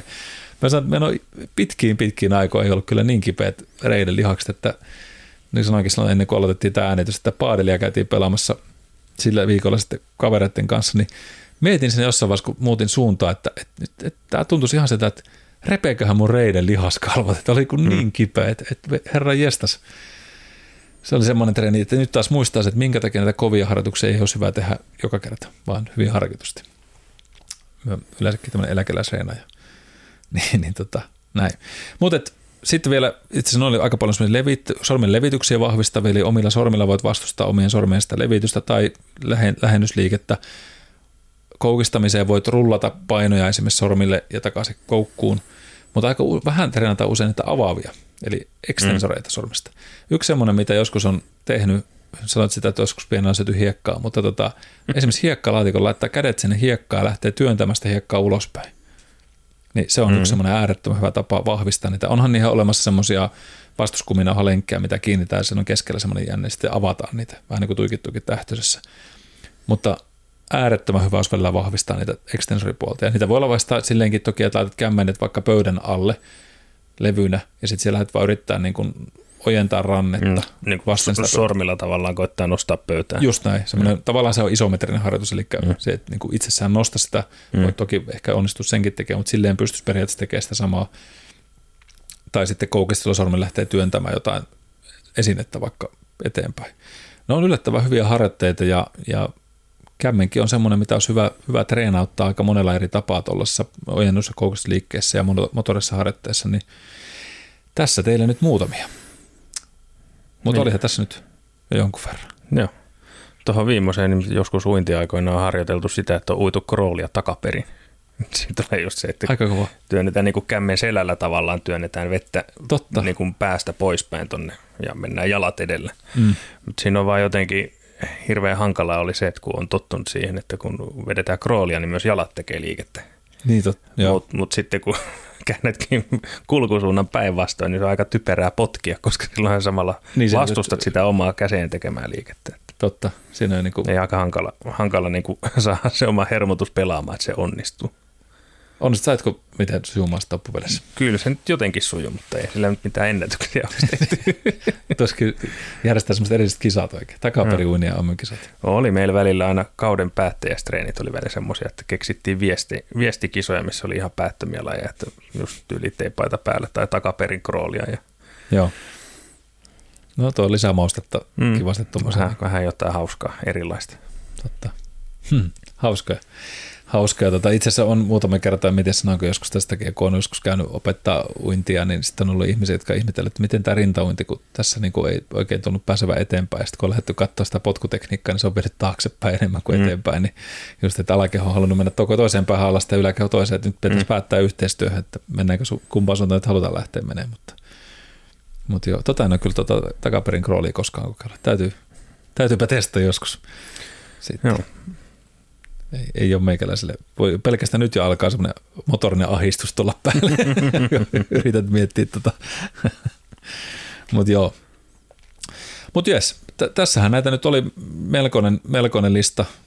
Taisi mennä puolitoista tuntia. Aika lailla. Turistessa, turistessa ja olkoon tämä nyt masterclass sitten meillä tämmöisestä kämmenestä tässä vaiheessa. Nämä nyt on vähän pidentynyt nämä jaksot meillä viime aikoina, mutta toivottavasti nyt on ihmiset jaksanut sitten aina voi yltää kolme puoli kertaa nopeudelle, mm. menee nopeammin nämä hommat. Ja luvataan yrittää tehdä myöskin lyhyempiä jaksoja, kyllä se on, me ollaan tätä puhuttu pitkään, että yritetään se 20 minuutin jakso tehdä, mutta ei sitä kyllä ei, täysin kertaa yhtään mitään. Niin. Oma nimen hyvin, että kerkeä sanoa mm. Alkulepinöihin menee aina se 20 minuuttia, niin ennen kuin päästään aiheeseen. niin se on se, meillä tämä hidas diisseli. Joo. Ennen kuin lähtee liikkeelle. Mutta hei, yhtä kaikki, kiitos kaikille ketkä olette jaksaneet heilua linjoilla ja toivottavasti saitte tästä nyt kämmen lämpöistä tietoa itsellenne ja ajatuksia myös sinne omaan harjoitteluun tai sitten arkeenkin, että miksi kannattaa meidän miettiä sitä omaa kättelyä tai miksi se on merkittävä osa meidän semmoista persoonaa ja kokonaisuutta ihmiskohtaamisessa. mutta myös kuinka tärkeä se on meille ihan yleisen terveyden kannalta ja mitä sinne voisi lähteä katsoa omista rakenteista aina kaularangan liikkuvuuskapasiteetista sinne meidän hartiarenkaan ja, ja aina sitten ihan spesifejä vahvistamiseen meidän kädelle, koska sillä on kuitenkin iso merkitys meille ihan pitkälle iälle asti. Olkoonkin sitten noihin mielen, mielenmalleihin, eli muistin ja, ja aivojen rappeumaan asti, mutta sitten ihan tämmöiseen yleiseen, yleiseen hyvinvointiin ja toiminnallisuuteen. Niin, niin ei muuta kuin riippumaan roikkumaan remmejä ja olkaa, olkaa varovaisia syksyn liukkaalla kelelle, ettei nyt sitten tuu se rannevamma tai muu, niin, hmm. niin tota, toivotetaan teille turvallista, turvallista viikkoa ja mukavia kättelyhetkiä. Ensi kertaa. Ensi kertaa.